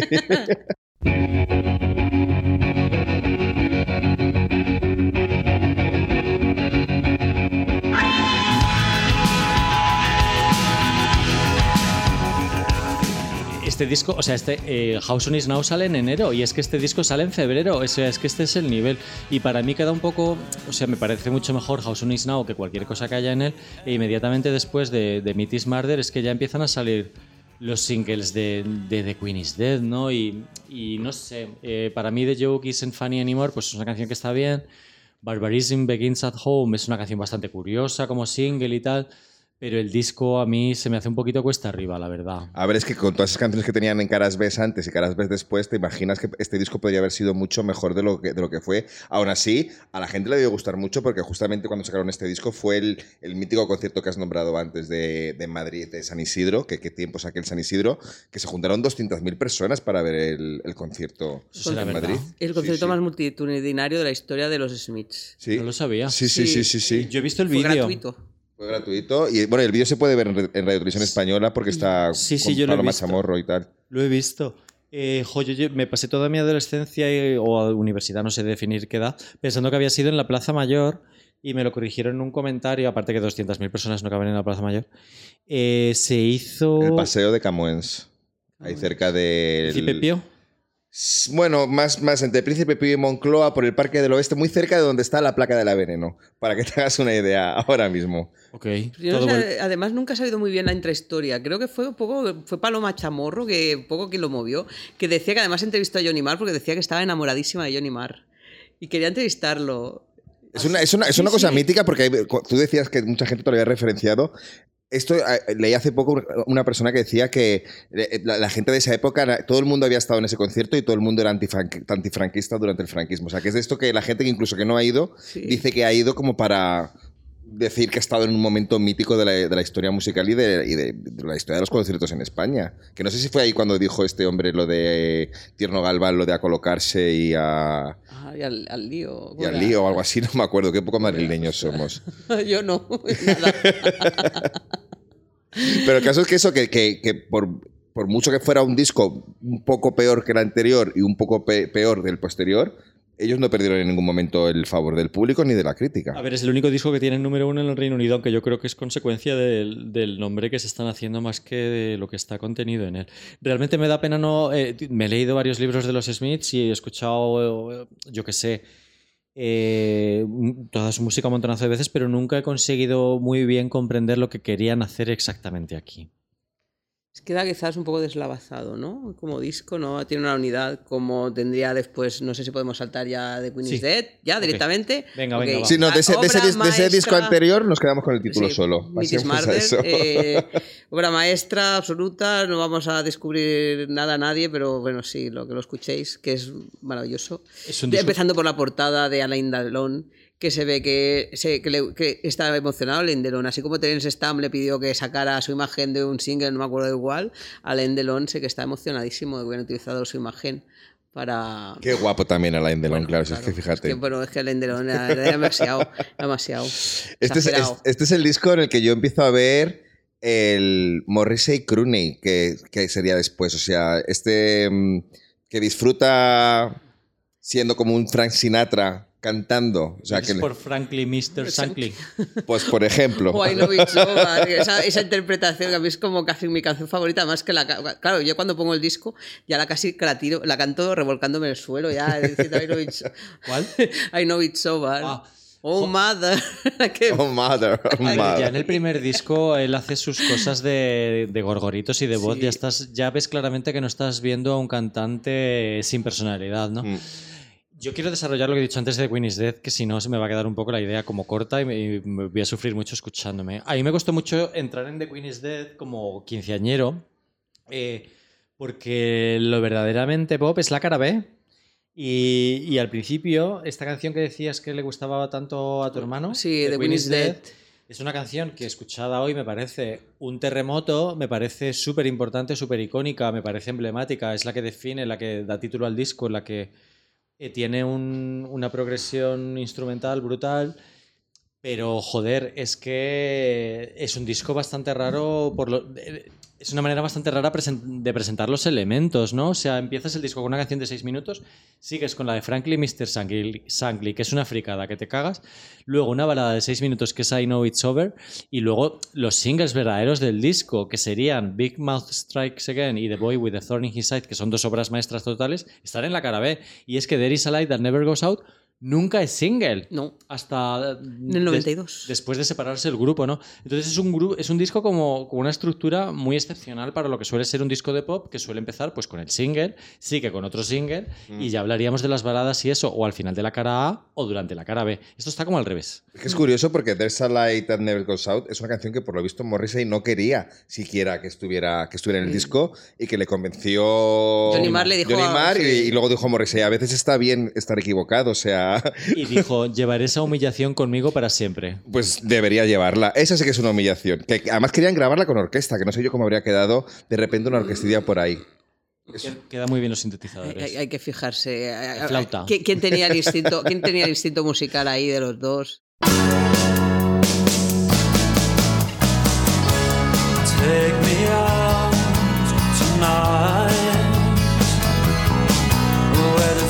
Es que, es que además es que es, ca- es casi esta canción como la mejor para la mayoría de la gente de todos los Smiths, ¿no? O sea, que es que es muy curioso Sí, que sea... No, porque además supongo que entre tanta intelectualidad y tanta cosa que hemos hablado, es una canción de amor, de, de- de- de am- es una canción de romanticismo exagerado, porque es que está diciendo, si, me atropella un, si nos atropella un camión estamos juntos, es que es un final estupendo. Es como esa de, romanticismo terminal, Mm. absoluto, como una, una declaración de amor que no, además no se llega a materializar, porque estás en un coche con una persona de la que estás locamente enamorado, pero no te es que no te acabas de, no, no te acabas de, dar, de atrever a dar el paso y piensas si mueres esta noche con esa persona a la que amas.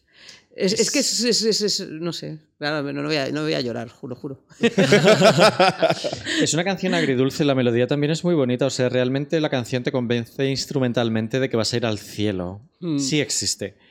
Eh, si te mueres con tu pareja arrollado por un camión de, doble- de- de un, un- un- un cami- auto- un autobús. Un autobús. De dobles, de, do- de dos pisos. Es un retrato adolescente que absurdamente me acaba de recordar a Carrie. O sea, realmente cuando yo me, me- me imagino la letra de There is a light that never goes out, veo una tragedia adolescente llena de sangre fuera de casa en la que tenía que ser la mejor noche de tu vida, ¿no? Pero en este caso te da como una, hay una sensación de paz. Que en Carrie también está un poco, fíjate. Sí, en el segundo antes de que le tiren el, La el- sangre de la sangre cerdo. de cerdo. Pero bueno. Bueno, imagínate a Morrissey y le tirar la sangre de cerdo No, la venganza. Decían la venganza. Ah, la venganza. Bueno, cuando se acaba, ya, cuando mata a todo el mundo. Está bien. Eh, sí, bueno, es una, también es la idea otra vez con la de la, la- de la alienación, de estar huyendo de una casa en la que no te comprenden, en un, quieres ver quieres ver gente, a gente no guap- guapa o gente que te comprenda, quieres, quieres salir. Es como, no solamente el, el amor como huida, sino el, la bueno, la huida en coche, que es siempre muy bonito. La- esa- esa- esa- ese romanticismo de estar en la carretera de noche con alguien. Y la, y la unión de amor y muerte, ¿no? Que también se ve, creo que es en Ask Me, cuando dice, si no es el amor, serán las bombas las que nos unan. Y mira que la que dices, qué canción tan optimista que llega. Bombas las que bombas las que había entre Morrissey y Johnny Marr, ¿no? O sea, No Yo- realmente. ¿No? Sí, Bueno. sí. yo es que lo veo un poquito así no, esto, o sea, todas estas canciones yo creo que hablan que hablan no un poco de ellos dos que Siempre ha habido el mito, siempre ha habido el mito de que Morrissey está enamorado de Johnny Marr. Pero, Homofobia. Oh, No, es broma. siempre ha habido ese- un poco ese mito. asexualofobia. También lo que pasaba un poco es que eh, no sé si eran celos en el sentido de que, por ejemplo, eh, Johnny Marr tenía cuatro años menos que, que Morrissey. Morrissey quería ser alguien, Morrissey escribía, pero era lo que ha dicho antes Seba, era una ineptitud absoluta mm, tocando y, y tal. Sin embargo, Johnny Marr era todo lo contrario, era una persona que estaba fogueadísimo, llevaba desde, yo creo que nació casi, casi arcarreando una guitarra, había tenido sus grupos, tenía un bagaje musical impresionante, tenía una cultura musical impre- impresionante, que también tenía Morrissey, Morrissey de escuchar, pero Johnny Marr, además- de escuchar, es que de tocar porque era un obseso de las guitarras, de, de tal. Entonces fue como que se fueron, que se buscaron en parte, se buscaron, porque Johnny Marr sabía que existía Morrissey, Sab- Él, quería montar un grupo, quería ser famoso. Morrissey quería ser famoso. Se encontraron en un momento del espacio-tiempo. eh, él se ve que mm, Johnny Marr, eh, a- algún fan me va, me va a corregir, pero bueno, había, había leído sus, sus letras, de un intento de grupo punk había estado Morrissey, le habían gustado mucho. Dijo: Este hombre tengo que, tengo que componer con él. Y en parte Morrissey se sentía un poco, un poco, po- un poco por debajo de, de Johnny Marr, por lo menos musicalmente hablando, esa sensación.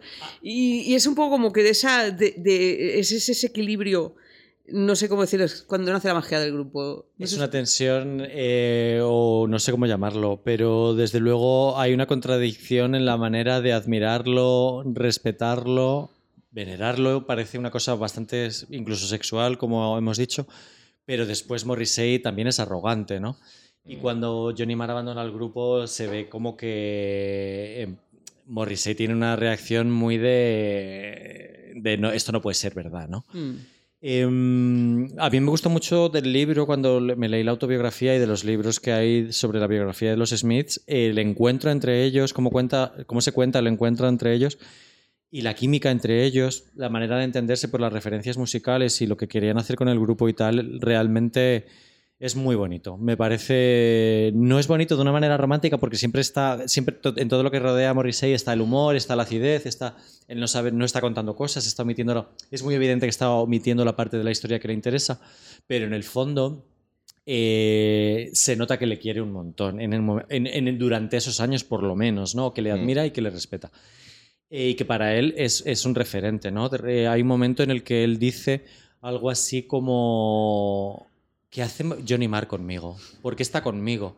Eh, evidentemente él es un trasto, eh, es un paquete musical, pero él es, tiene, tiene toda la baza de hacer las letras, ¿no? Y, y de, y, de- y las letras son súper importantes en los Smiths, pero a su vez es tenemos que dedicar, como tú decías, un tiempo, un momento a hablar de Johnny Marr y lo importantísimo que es como guitarrista. Es un guitarrista súper imitado. La manera de hacer arpegios, hasta donde yo he podido tocar la guitarra, es que es muy sencillo, pero es que es muy icónico y muy reconocible ¿no? en el indie pop.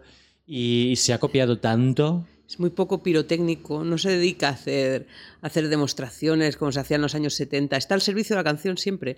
Pero estaba pensando en una canción, por ejemplo, ahora que, volviendo un poco a The Queen is Dead, de Some Girls Are Bigger Than Others, tú escuchas toda, todo ese tramo final, que es instrumental de Tini, es, es, absolutamente maravilloso.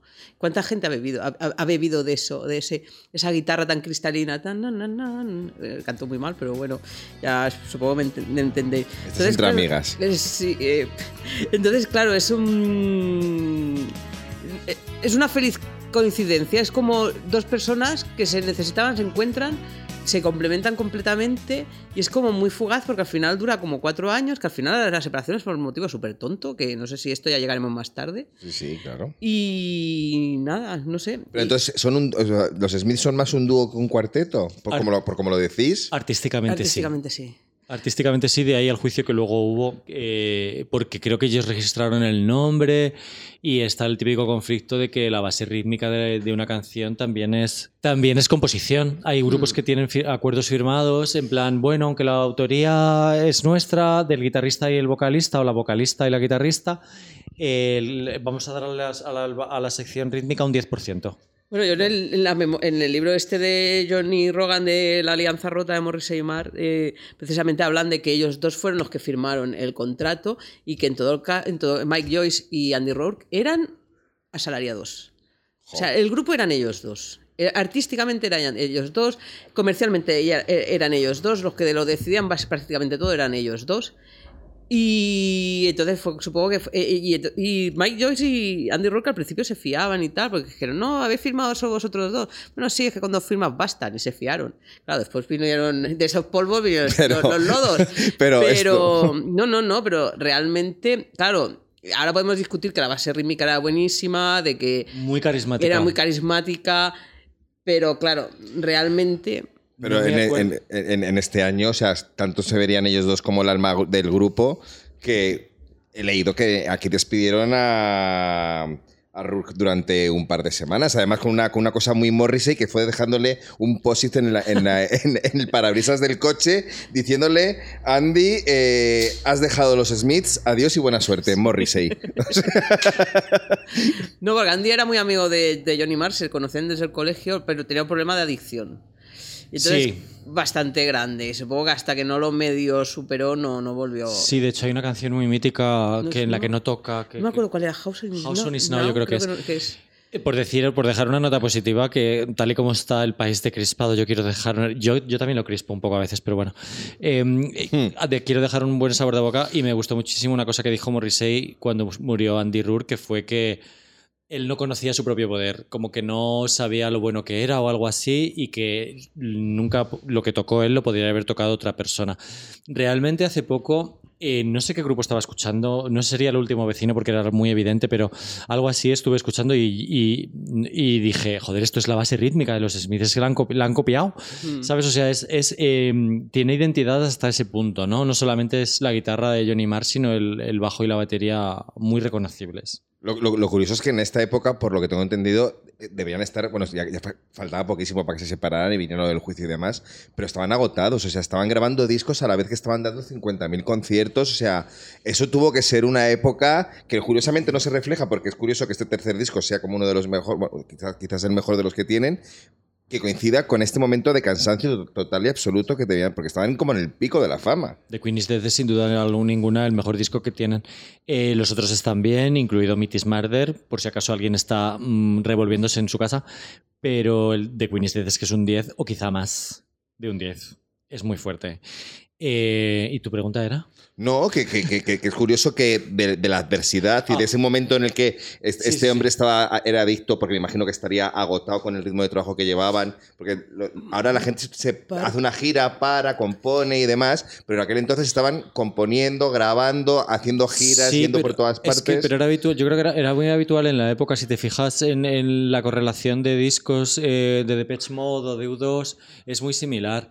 Es a disco por año, cada año y medio es que se vendía muchísimo, había muchísima presión. Era había- disco, disco, gira, single, disco, gira, single, bu, bu, bu. De hecho, es que muy poco después de The Queen is Dead saca, sale el single de Sail Take a Bow. O sea, sale- bueno, está, eso, vamos a ver, sale Panic en el 86, Ask en el 86, Soft, Shoplifters of the World Unite en el a principios del 87, Sail Take a Bow en el 87, y luego es verdad que cuando llega el último disco, Strange Ways Here We Come, el grupo ya está deshecho. Pobrecitos, la verdad. A mí es curioso porque este último disco, bueno, acabas de, de nombrar bastantes temazos, sobre todo el de Panic, Hunt the DJ, Hunt the DJ, que da- DJ. Sí, o sea, estamos hay, pasando... que, hay, que, hay que- hay que pararse en esa, por lo A ver, menos. que hay varias historias, porque yo pensaba que la era porque habían puesto una noticia, una canción insulsa después de dar la noticia de una masacre en, la- en las Malvinas, pero luego leí que era por otra, otra masacre. Yo leí que era por Chernobyl, Por y-. Y, la canción que... o sea, en la radio dieron la noticia de Chernobyl y acto seguido decidieron poner I'm Your Man de Wham. y entonces esto inspiró a, a Morrissey a escribir Panic eh, en plan cuelga al DJ, ¿no? Que siempre hemos pensado que es cuelga al DJ porque ponen una canción que no te gusta en la discoteca. Sí. Pero está inspirada en la radio aparentemente. Es que- radiofónico. Había, había que pararse porque es una de las, que, de las que también suenan constantemente en todas las discotecas todavía hoy. O sea, que es uno de los temazos. Ay, es que, eh, bueno, a ver, el top 30 de Janis Pop está bastante bien para ir canción por canción y la gente que se lo pueda mirar, pero yo quiero volver un segundito para preguntar a los dos, Sí. a Mirella, a los dos, a Claudia tú también. ¿Cuál creéis que tendría que haber sido el primer single de Queen is Dead? Y con esto dejamos ya Queen is Dead de- de- al final ya de lado. Porque yo siempre he pensado, ¿cuál, nunca me recuerdo cuál fue el primer single, si The Boy with the Thorn in His Side o Big Mouth Strikes Again. Tengo, si lo tengo que mirar. Yo lo tengo que mirar también. Yo pienso que de, de, de Boy with the Thorn in His The Side- Boy with the Thorn in His Side. Pues sí. Ay, yo es que soy, yo es que soy de muy fácil acceso a las cosas. O sea, a mí me ganas con There's a Light that Never Goes Out. O sea, lanza eso y luego ya me lanzas el resto. La del Bocazas también le pega bastante, ¿eh? O sea, la del Bocazas, la de Big Mouth, es una canción que, Muy definitoria. claro. Es muy auto, es como muy, muy irónica, ¿no? Muy auto, muy autocrítica, ¿no? Es que- se, llama, se llama El Bocazas ataca de nuevo. Claro, Es muy es, meta. Es que Morri- Morrissey es verdad que es un poco villano, es verdad que no sé qué tan cancelado está y demás, pero tío, es que es muy gracioso todo lo que dice. O sea, si te pones a buscar, no yo no las he traído porque pasaba a hacer eso, pero si te pusieras a leer, Ay, no lo me siento, digas. no quiero ser esa persona que trae Yo quiero- cosillas. Yo sí quiero que sí seas esa persona. Vale, pues Venga, para el busca alguna en el próximo. móvil. ahora, ahora busco alguna. Pero, tío, las, las, la- las pullas que mete, las frases que dice, todo, es que es de ser muy. Marica mala, me encanta. Perdón. No, de una persona que muy irónica, muy inteligente y que sabe utilizar muy bien el- la lengua, el, la- el lenguaje en este caso. Y yo me acuerdo una, una cosa. No, sí, más que la lengua, el el lenguaje. lenguaje. sí, el lenguaje. La lengua creo que no. Claro, que además siempre tiene esta, esta imagen de ser un tra- especie de trágico, un tipo trágico, cuando en verdad es un tipo muy divertido. Que además es eso, es, es- es lo que es un, un sueño para cualquier periodista. Entrevistar a Morris y que te empiece a dar a titulares a cholón. Claro.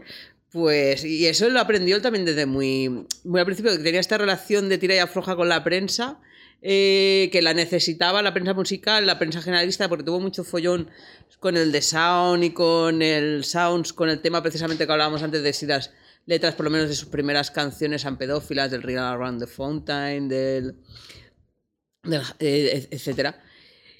Y sin embargo, era una persona que, que es que, claro, lo que pasa es que tenía cierta tendencia que se, según era que le malinterpretaran, porque también era fácil de malinterpretar. Cuando sueltas tantas, eres tan irónico y sueltas tantas cosas. De malinterpretar nada, a ver si puede sacar una frase de Sí. contexto, pero es que viene de ardida. O sea, en su propio libro Hmm.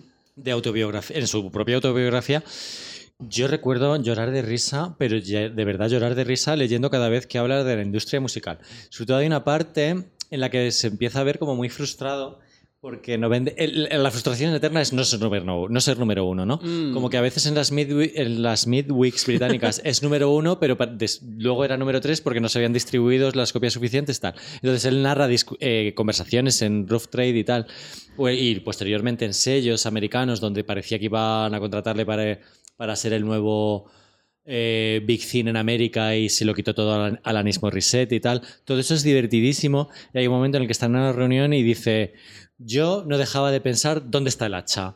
Buscando el hacha para descuartizar a la persona, ¿no? Y hay una, hay- os leo una cita que puse en el top 30 de, en el que, claro, nosotros como indies, Mireya, tú y yo, eh, creces admirando Roof Trade, ¿no? Es como un Sí. sello, bueno, la, la tienda, no sé qué, todo súper guay, qué maravilla, no sé qué. Y él califica la música de Roof Trade como tan anti todo que es anti-escuchable, describe a su personal como posmodernos desmadrados que jamás habrían tenido que temer una agresión sexual y concluye que hay asesinatos por los que merece la pena ir a la cárcel. O sea, Reírse está muy mal, pero... No, no, pero es que es gra- hay que reconocerlo, gra- gracioso lo es un rato, lo sentimos. un- Mientras no seas objeto tú de sus iras, No. sí, claro. Pero a lo- yo que sé, a lo mejor también te ríes, que no lo peor de todo. Si es que no sé Dice, si- ¿qué arte, eh, tiene, tiene- tiene arte para tener, mal- tiene, para tener mala folla, ¿eh? Es como una drag. Hay que tener. Hay que, no, no, pero Es para tener peor. tan mala folla hay que tener mucha arte, ¿eh? Es muy heavy, la verdad. Yo no sé si puede haber algo más humillante que te digan que eh, jamás habrías tenido que temer una agresión sexual. esto ya no se puede, esto ya no se puede hacer. ¿eh? No, no, no, no, no, no. Pero bueno, ahí Me queda. río igual, lo siento. Para la historia, su autobiografía de verdad, un must.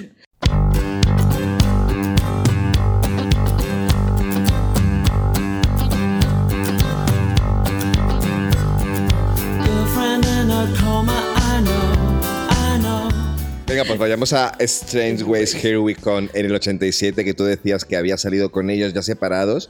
Y es muy curioso porque yo escuchando el disco me parece como el más festivo, entre comillas, de todos los que tienen. O sea, les veo como más disfrutones que nunca, siendo el disco como de separación o de final de, A lo mejor no sabían grupo. ni que se, se iban a separar. Pues seguramente, pero cuando lo algo está- algo estaría por ahí. Pero bueno, eh, ellos mismos muchos lo califican. Me parece que Johnny Marr y Morrissey como el mejor, su disco preferido, el favorito de ellos. Eh, de hecho, y hay mucha gente que lo que lo que, que dice también que es su preferido por encima de The Queen is Dead. Eh, yo difiero, pero bueno, no, es un disco muy, muy, muy bueno. Además, a mí me gusta mucho cómo empieza con el Rush and the Push. eh, and the- no me hagáis decir el título entero porque estoy diciéndolo de memoria. Arras and a and the land is is ours. ours. Yo lo estoy leyendo, ¿eh? Vale. Y es, no sé, a mí me gusta, además que tienes un grupo, es un disco que es verdad que tiene un empuje, que es verdad que ahí ya se empezaba a ver, ver cierta evolución que al final se truncó, porque según es medio explican, no sé si en la, biografía de Morrissey sale, yo tengo por allí la, biografía, la autobiografía de Johnny Marr para, por leerme, la del Morrissey, lamento que no, no la he leído, la de, Morris, la de Johnny Marr la tengo en casa en inglés para leerme algún silo de estos. Pero era un poco como que Johnny Marr ya tenía ganas como un poco de, de evolucionar el sonido. Y tenía, yo creo que tenía un poco de miedo de que, de que Morris se quedara anclado, porque Morris se quería hacer cosas de los 60 y tal, y al final todo fue un malentendido, fue un poco malentendido porque ya ella estaba cansado, quería hacer otras cosas. El otro se enfadó porque se pensó que se quería ir y al final salió un titular en New Musical Express que decía, no, los Smiths se han separado. Y al final lo que era un invento se acabó convirtiendo en realidad. O sea, no tengo muy claro exactamente, fue como una especie de rebote tonto lo que les llevó a separarse. Pero sí que es verdad que se les ve un cierto afán como de separarse de una cosa, no ser un pop tan, tan jungle, sino como de abrirse a más, a más territorios, que hubiera estado bien ver qué evolución hubieran seguido. Si a lo mejor si alguien les hubiera dicho, mira, iros al rincón de pensar cada uno, descansáis. que no pasa nada si no sacamos un disco en un año y medio.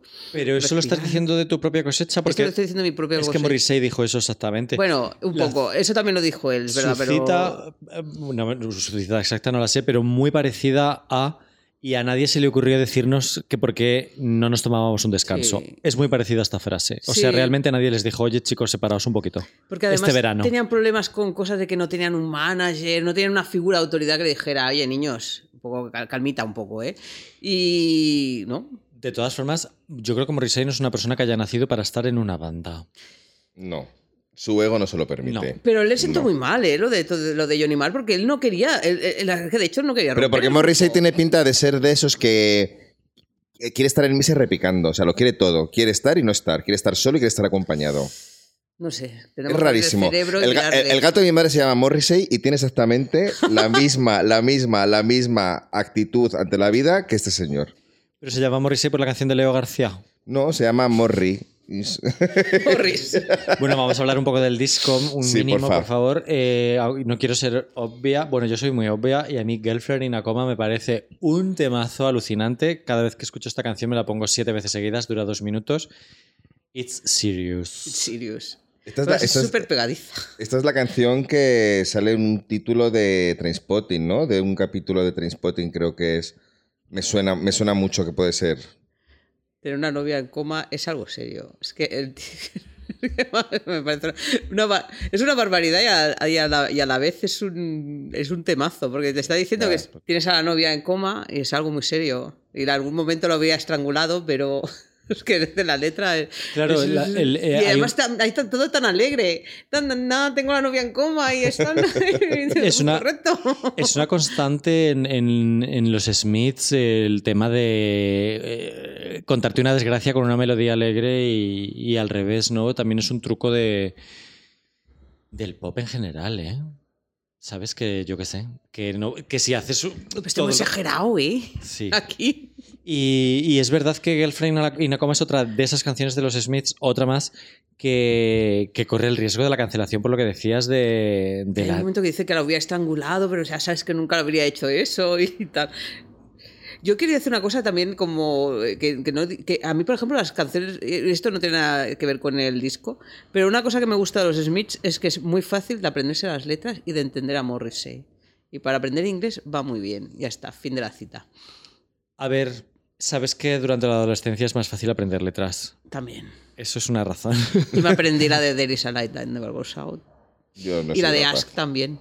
¿Y qué más canciones hay aquí en este...? Pues está Death, Death of a Disco Dancer, me que tuvo, que tuvo polemiquita además, porque se, la tomaron, se lo tomó la gente como que estaba pidiendo el fin de la música disco. Eh, la acusaron como de, de- de- de racista por querer que se acabara la música disco. Y aunque hubo unos, unos comentarios que dijo de que, que le parecían eh, horribles determinados artistas de aquella época, no era por eso. Está y otra que me encanta que es Stop Me If You Think You've, you've Had This One Before, que además como título me, me flipa. Claro, es uno de De, los... Párame si crees que has escuchado esto que te estoy diciendo antes. Es pff, maravilloso. Sí, bueno, y está la mítica de Last Night I Dreamt That Uh. Somebody Loved Me con esa intro... Trun, trun, trun, que parece que se vaya a hundir el mundo. Total. Esta canción le encanta a André 3 3000 o André, bueno, no sé cómo se dice, André de Outcast. Le encantaba esta canción el- la letra otra vez esa esa sensación de loser, ¿no? De soñé que alguien me quería anoche y era una ilusión. Con esa épica. Las. Estas. Una canción tremebunda también, claro. Y, y eso, yo, yo a mí nunca me ha gustado más que The Queen is Dead. Siendo pero, sí que es verdad que posiblemente sea mi segundo disco favorito de los Smiths. Y, y yo tenía la sensación de como de que estaba peor reconocido por un poco por la crítica, pero no, no he encontrado nada significativo. Era, yo creo que eran habladurías de, de mi entorno o lo que sea. Claro, yo creo que también es porque la sombra de The Queen is Dead es tan alargada, es un disco que ha sido tan mitificado, que a lo mejor eso lo ha opacado un poco como, como disco. Pero bueno, nada que objetar. Contra Strange Ways, Here We Are. Here we come. Perdón. Here We Come. Es que a veces me lío con el Here We Are, we, Here We Come, etc. Pero entonces se, podríamos decir que se despidieron casi como por todo lo alto, ¿no? Porque podrían haber acabado siendo Go 2. O sea, Nunca hubieran acabado como dos, yo creo. Demasiado, demasiado culos inquietos, sobre A todo ver, Mar. es- esto... Uy, mire ya. No. ¿no? Yo creo que no. Mira, yo creo me encanta que saques esto y que haya esta polémica. Yo creo que a Johnny Marr sí que se le ha mitificado un poco. O sea, su deriva en solitario a mí me parece dura de roer, ¿eh? Y hay una cosa en la que voy a defender a Morrissey. eh, que hemos, acabamos de hacer un podcast de los Smiths y paradójicamente eh, quiero decir que a Morrissey le da muchísima rabia que se analice tanto cuatro años de carrera y tampoco 30 que han venido después. Mm. Y es verdad que Morrissey en solitario a mí tiene cosas que me gustan muchísimo. Pero claro, es verdad que cuando condensas cuatro discos, diez singles que no están en los discos aproximadamente, con sus caras ves, eh, que son tan buenos en cuatro años, pues evidentemente has generado un mito entre las portadas, las actuaciones. Aquella cosa que tenía de actuar con flores en los bolsillos, que yo me acuerdo que hicimos una fiesta mis con mis amigas del instituto, Elena, Elena Nuria y, y mi novio, de, de ponernos flores en los bolsillos. ¿Sabes? O sea, hay un montón de cosas, un montón muy míticas que, que construyen un icono musical, ¿no? Y Johnny Marr, yo creo que, se ha- en mi opinión, se ha quedado por el camino. Y yo creo que lo guay es decir que U2 han decaído un montón y Johnny Marr es un dios. Pero a ver, por favor, prioridades. Yo creo que U2, eh, yo he ido a verlos ahora y, nos, y creo que he visto a Johnny Marr Y bueno, lo digo todo, no me acuerdo si lo he visto o no lo he visto. Yo sí que lo he visto. A ver, Johnny Marr, a ver, por un lado, sí que es verdad que Morrissey se construyó una carrera muy sólida de pop ah, después de los Smiths con unos discos muy buenos, empezando por Viva Hate, con unos temazos espectaculares, empezando por Sweathead, que es una canción. ¿Qué? Y Every Day is Like Every Sunday. Like Sunday. Vaya inicio de carrera en Que- solitario. Exacto. Claro, unas canciones que no es que nos queden en la zaga de los Smiths, es que están a la altura o por- a la altura de, lo más- de los momentos más brillantes de los Smiths. Claro, él tenía la voz, tenía la presencia, tenía el carisma, se, supo- se, se supo rodear. Sin embargo, Johnny Marr estuvo un poco como co- era un era colaborador, era amigo, formó parte de DD, de DD del Matt Johnson, que eran muy amigos, formó parte de The Crips también más adelante, formó parte de Modest Mouse. Toc- y formó Electronic, importante, Electronic. con, New Or- con Bernard Summer de New Order. De todo eso que has dicho, a nuestros lectores seguro que lo Claro, es que ¿Les para mí. interesará mucho o nada? Electronic. Electronic. Yo creo que Electronic bueno, sí. Electronic es un dúo que se formó en el año 90, creo. Que, se, que además el primer single se llama eh, Getting Away With It. Claro, el primer single que es mitiquísimo porque, claro, es Bernard Summer tocando, eh, Johnny Marr pues dejando las guitarras porque quería hacer cosas electrónicas y a los coros había un tal Neil Tennant, no sé si os suena. No, poquito, poquito. Y de hecho sacaron un primer disco que es la verdad que es bastante bajo, que sacaron en el 91 o así, que también hay una canción de hecho que sale, que es un supergrupo definitivo porque son eh, Bernard Summer, Johnny Marr y están los dos Pecho Boys, porque están Neil Tennant y Chris Lowe. De hecho, llegaron a telonear a Depeche Mode en el 90 o en el 91, Electronic, o sea, Electronic los tres, o sea, que eran, eh, o no, o los, sí, eran me- me- Bernard Summer, Johnny Marr y Neil Tennant teloneando a, a Depeche Mode en, en Estados Unidos. No me suena a mí haber escuchado eso nunca. Quiero verdad. estar en esos camerinos. Sí.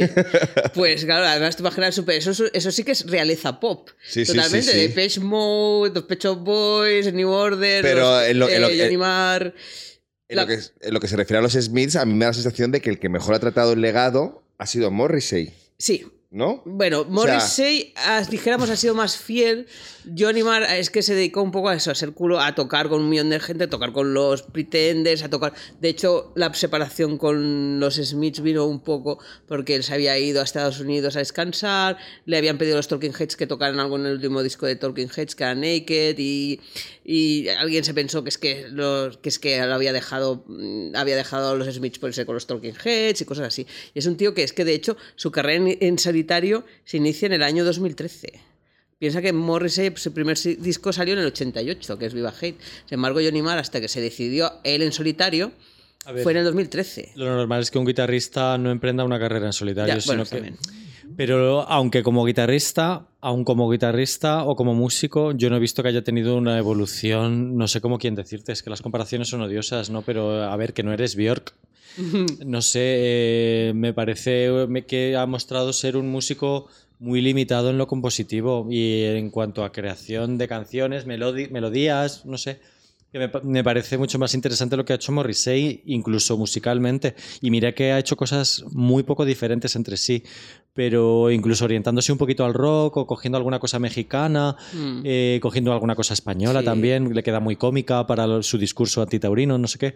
¿Sabes? Con dos tontadas, me parece que, que ha hecho cosas ligeramente diferentes a los Smiths y Johnny Marr me parece que siempre va a ser el guitarrista de los Smiths. Sí, Johnny Marr es verdad que tiene es como un guitarrista muy bueno, pero que a la hora, por algún extraño motivo, que fue el que montó todo el andamiaje musical, tipo dijéramos los Smiths, una vez fuera de los Smiths no ha sido capaz de, re- de reproducir eso, cosa que eh, eh, Morrissey con sus limitaciones compositivas o lo que fuera, sí que ha sido capaz, no te digo de casi de replicar en algunos momentos, Sí. ha tenido momentos muy brillantes. Sí, sí, sí. Y, y- y Johnny Marr no, Johnny Marr es como que se había preferido pues estar tocando por ahí, no sé, no, un, un rollo así un poco, un poco raro. Lo que pasa es que es verdad que es una persona que cae bien. Sí, ¿Tú claro. conoces a alguien que le caiga mal Johnny Marr? No. No, pues ya está. Eh, además, de- repito, es una de las personas más imitadas de la historia de la música. Eh, vamos a ir terminando. Yo sí que os quiero preguntar, eh, vamos a hacer otro día un podcast sobre Morrissey. ¿Cuándo saque disco? Pero sí que quiero decir dos o tres discos suyos para la gente que ha llegado hasta aquí y, quiero recomendar, por supuesto, You Are the Quarry. Tú ya has Mm. recomendado Viva Hate. Eh, Vauxhall and I. Cogen la y a ver, Yo tengo apuntado, a ver cuál tengo apuntado. Yo me quedo con la- el, el de Quarry. The la Quarry. verdad. Are O sea, Quarry es es que es- pero además que para ti, para mí es un momento muy muy- o sea, para nosotros como grupo de amigos, o sea, es muy, un momento muy concreto de... de- Es cuando nos conocimos. Por eso. Básicamente cuando conocimos a Raúl. Hombre, Sí. y Your Arsenal a mí también me gusta mucho. Your Arsenal. Arsenal. Después el primer disco que tuve de Morrissey, que es The Wall of Morrissey, que es una que es un disco que no aparece en Spotify, por cierto, no lo he visto, que es un recopilatorio de caras B y cosas rarísimas, y ese fue el primer disco de Morrissey A que mí- apareció por mi Yo casa. también lo tengo, a mí no me gusta mucho, ¿eh? Pero yo de tanto escucharlo, mira, que tiene una versión de Moon River, está bien. Yo he tenido. Jo, ahora que dices Moon River, nos vamos de aquí sin mencionar eh, las curiosísimas influencias musicales que tenía Morrissey. Hemos mencionado varias veces los años 60, pero yo quiero decir que él empezó siendo un friki que escribía al Melody Maker cartas al director que su ilusión es que le, pregunta, le publicasen las cartas en las que elogiaba a los New York Dolls, a Patti Smith, a las cantantes femeninas de los 60. Eh, y tenía una cultura musical muy poco macho, Mm. muy peculiar y yo creo que eso dio lugar el tema de los 60 y de los 50 a que tuvieron unas, unas melodías tan redondas dentro del underground. ¿No tenían algo con Sandy Shaw o algo así? O... Sí, la Claro. fue, fue como a buscarla también y grababa una versión del Hanning Globe. Que fue un fracasillo para él. Sí, bueno, y fue un top 30 para ella que no había. Que no, es verdad, no fue un comeback para ella. Para, para ella fue un comeback y para él, pero no, se quedó como una cosa así, no. Muy poco no fue- recordada. Sí, no. Porque además la, la versión me ha dado por escucharla hoy.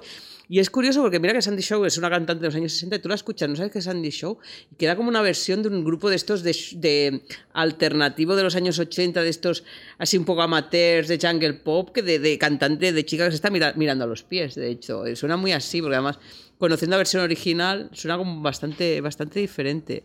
Y fue un poco, sí, un poco frustrante. de- eh, no fue como así como la lo que tuvieron los Pecho Boys con Dusty Springfield, que fue algo Claro. un poco más de mayor Sí, recorrido. Con Liza, sí. Co- eh, eh, lo de la Sandy Show queda un poco más. no, no, no, no lleva mucho. Y nada, jo, yo tengo un montón de anotaciones sobre canciones y tal. Voy a decir una al azar, si queréis añadir algo para cerrar al azar. Yo voy a cerrar al azar con una cita de Handsome Devil que hemos mencionado antes, que es déjame poner tu- Venga, a ver si eres capaz de Uy, leerla. uy, uy, uy. déjame poner las manos sobre tus glándulas mamarias. Ay. Uy, qué manera más fea. Yo, yo iba, a decir, iba a decir una cosa más bonita, pero bueno, que a mí una de las Es que son unos creepies. Sí, sí. Pero ves tan creepy que son. A mí una de mis líneas favoritas de una canción que parece que está, es de revolcarse literalmente en el fango, como es I Know It's Over, que es cuando dice It's so easy to laugh, it's so, easy- it's so, so easy to hate, it takes guts to be gentle and kind. Es decir, es muy fácil reír, es muy fácil odiar, pero requiere cojones, se puede decir, ser amable y ser, o sea, ser agradable. Y es una frase que a mí me gusta mucho porque es Sí, como guay. muy, es muy, es muy que con todo lo que podemos hablar de si Morrissey y tal, Morrissey es una, es una frase que me parece muy, muy bonita, muy... Yo a, a Morrissey le he visto en un concierto subir a un fan y abrazarle a- en el escenario. O sea, quiero decir que dentro de esa imagen de También le gusta ogro, mucho eso, eh, esos Es- baños de... es las dos de cosas. idolatría, sí. Es como cerca pero lejos. a veces es una bruja buena y a veces es una bruja mala. Sí, pero no es, no es Bono, es como, es diferente. Me encanta, la me encanta Guts, que va a ser la palabra del verano, porque el disco de Olivia Rodrigo se llama Guts y yo quería traducirlo como ovarios. Ah, bueno, pues Uh. es como guts, de hecho significa algo es como entrañas, ¿no? sí, tripas. Sí, lo sí, que pasa es sí, que aquí lo, podemos decir como cojones, pero en Sí, el sí, caso sí. De, de, de- de- de- lo podemos traducir como varios también. Es No, como, sé si, no sé si, si en inglés tendrá esa nota, pero bueno. Mm, No tenemos que preguntárselo a algún filólogo. Bueno. ¿Algún Pues filólogo nada. Yo prometo cuando hagamos el de Morrissey, cuando saque el disco, vengo con todas las frases de Morrissey para que nos divirtamos, Ay, que sí, como mira, si esto favor. fuera el, no voy a decir el nombre de ese programa. Que Mireia, muchas gracias. No hemos tenido un hombre encantador, hemos tenido una mujer encantadora aquí Ay, salvándonos, gracias. salvándonos del pinchazo en la rueda, que podríamos haberlo tenido si lo hubiéramos grabado esto tú y yo solo, Sebas. no te rías, sabes que es verdad. Llevas 90 minutos para soltar tu frase de despedida. Sí. No, pero que no lo sabía, pero te conozco. Oye, ya hemos terminado, Mireya. ¿Qué te pareció? Perdónate, sigue tu frase. No, Ya creo está. que Ah, podemos, está. podemos ¿Estamos? despedirnos, ¿no? Ya hemos terminado, Mireya. ¿Qué te pareció Pet Shop Boys en Primavera Sound, por Oh. favor? Por favor. Bueno, es que yo leí lo del eslava que no se escuchó bien en Apolo. Por eso No. te quiero que preguntar. Es que en Apolo no es que, es que se escuchaba bien. Claro, en Apolo deberían llevar el equipo de, de- de este- exterior. Claro, en el Apolo aquello sonaba que se te caía encima. O sea, yo iba con tapones, pero tenía delante, ¿sabes que tenía delante a Carlos Ballesteros de, de, de Hidrogenes? Que estaba dándolo todo. Y lo veía ahí de vez en cuando con los de. O sea, a mí fue muy, muy guay porque ya desde el momento de la cola, es, es que había una expectación, no solamente porque dices, es que es histórico, por los pechos pues tocando una sala pequeña y tal, es que ya desde la cola, estando ahí dentro, gente que conozco que no es tan fan, salieron todos. Qué guay. Y además, eh, claro, al Neil Tennant que lo veías así como súper súper contento, súper dicharachero. Bueno, Chris Lowe, pues haciendo pues, de Chris Lowe siempre, porque no se puede salir del papel él nunca. Pero es que hay incluso en las distancias cortas yo pensaba, mejor Neil Tennant, que no es, no, no es Morrissey, no es un... Crooner. No es un crooner, pero es un tío que, que- que tiene un oficio y ha aprendido con los años, definitivamente. Y verlo ahí, y, de- y verlo ahí en, en las distancias cortas, cómo se desenvolvía, cómo se manejaba la gente. No, las caras que iba poniendo, que es, muy, es un tipo que es que es súper gracioso, además, como, como tal. Y, y la felicidad, es que irradiaba una felicidad. No sé cómo decírtelo.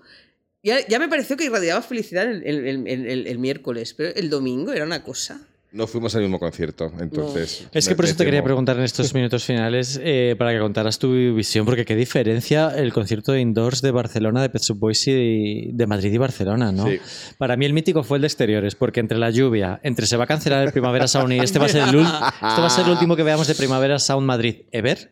O sea, entre esa sensación, el de exteriores me pareció apoteósico, pero el de Es interiores... Que el exteriores era muy bueno, porque de hecho es un concierto que está pensado para exteriores, con Claro. todas esas iluminaciones que tienen, qué tal, a mí me encantó. Pero es verdad que el de, el de interiores tuvo el plus, que además es que es la sala Apolo, que es tu sala favorita y tal. Yo lo que leí en Eslava, que mucha, mucha gente se me quejó, se quejó, no solamente vosotros, es que el sonido no era bueno. No, no. No. Y no se escuchaba bien. Claro, en Apolo el problema es que fue demasiado bueno.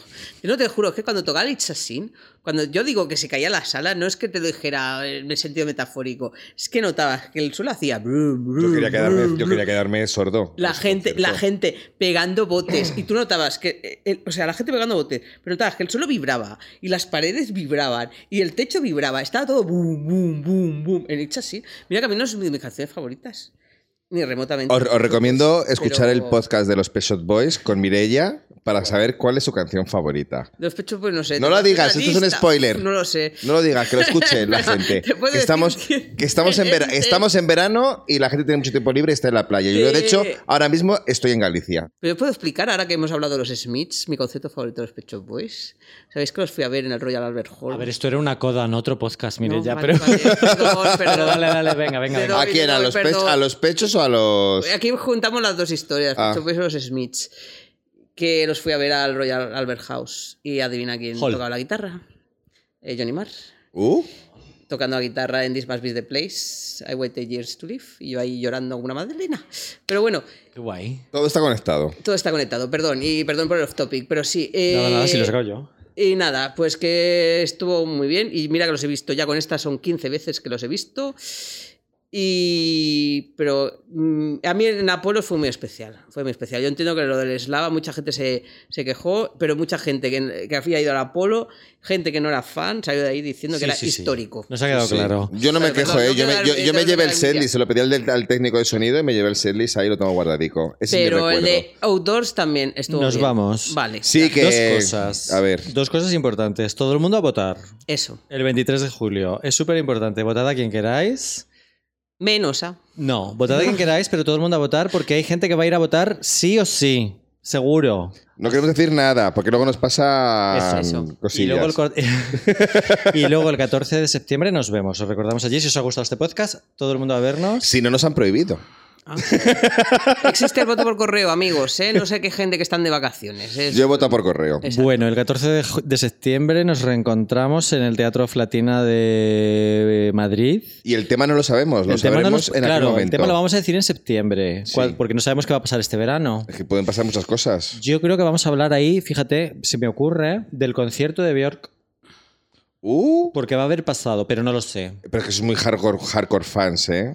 No, hombre, pero tendremos que comentar algo. Sí, bueno, no, no, no, no, comentaremos. no, pero ah, no me refiero de ese tema solo. ah, vale, vale, vale, que, se- que me hayas dado miedo. No, me habías dado miedo. No, no, no, no, no. Digo que vamos a que si hablamos de varios temas veraniegos, ese puede ser uno. El- Evidentemente, sí, claro. Ah, pero por ejemplo, si el 28 de agosto sale un, rena- un Renaissance de, de, de Beyoncé, Pues hablaremos de Hablaremos ello. de eso, o bueno, no sabemos. Hablaremos de- en septiembre. si hay alguna serie que nos ha gustado mucho, si hay algún disco sorpresa que ha salido, si hay alguien que se ha muerto, Si hay algún si hay presidente de gobierno que quiere venir a hablar con vosotros. Si hay algún presidente de gobierno que se decida hablar y a hablar. A lo mejor sí pierde, claro, pero. ay, pues, Estamos No, desvariando, no, tíos, no, que me no, quiero no, ir, que me quiero tomar un mojito. Que a lo mejor se ha filtrado tensión el 14 de septiembre. Ay, por favor. no, ese se merece un podcast aparte. Venga, cariños, que feliz verano. Nos vemos en el próximo especial, que está a la vuelta de la esquina. Han de DJ. Han de DJ, Han de DJ. Y feliz verano.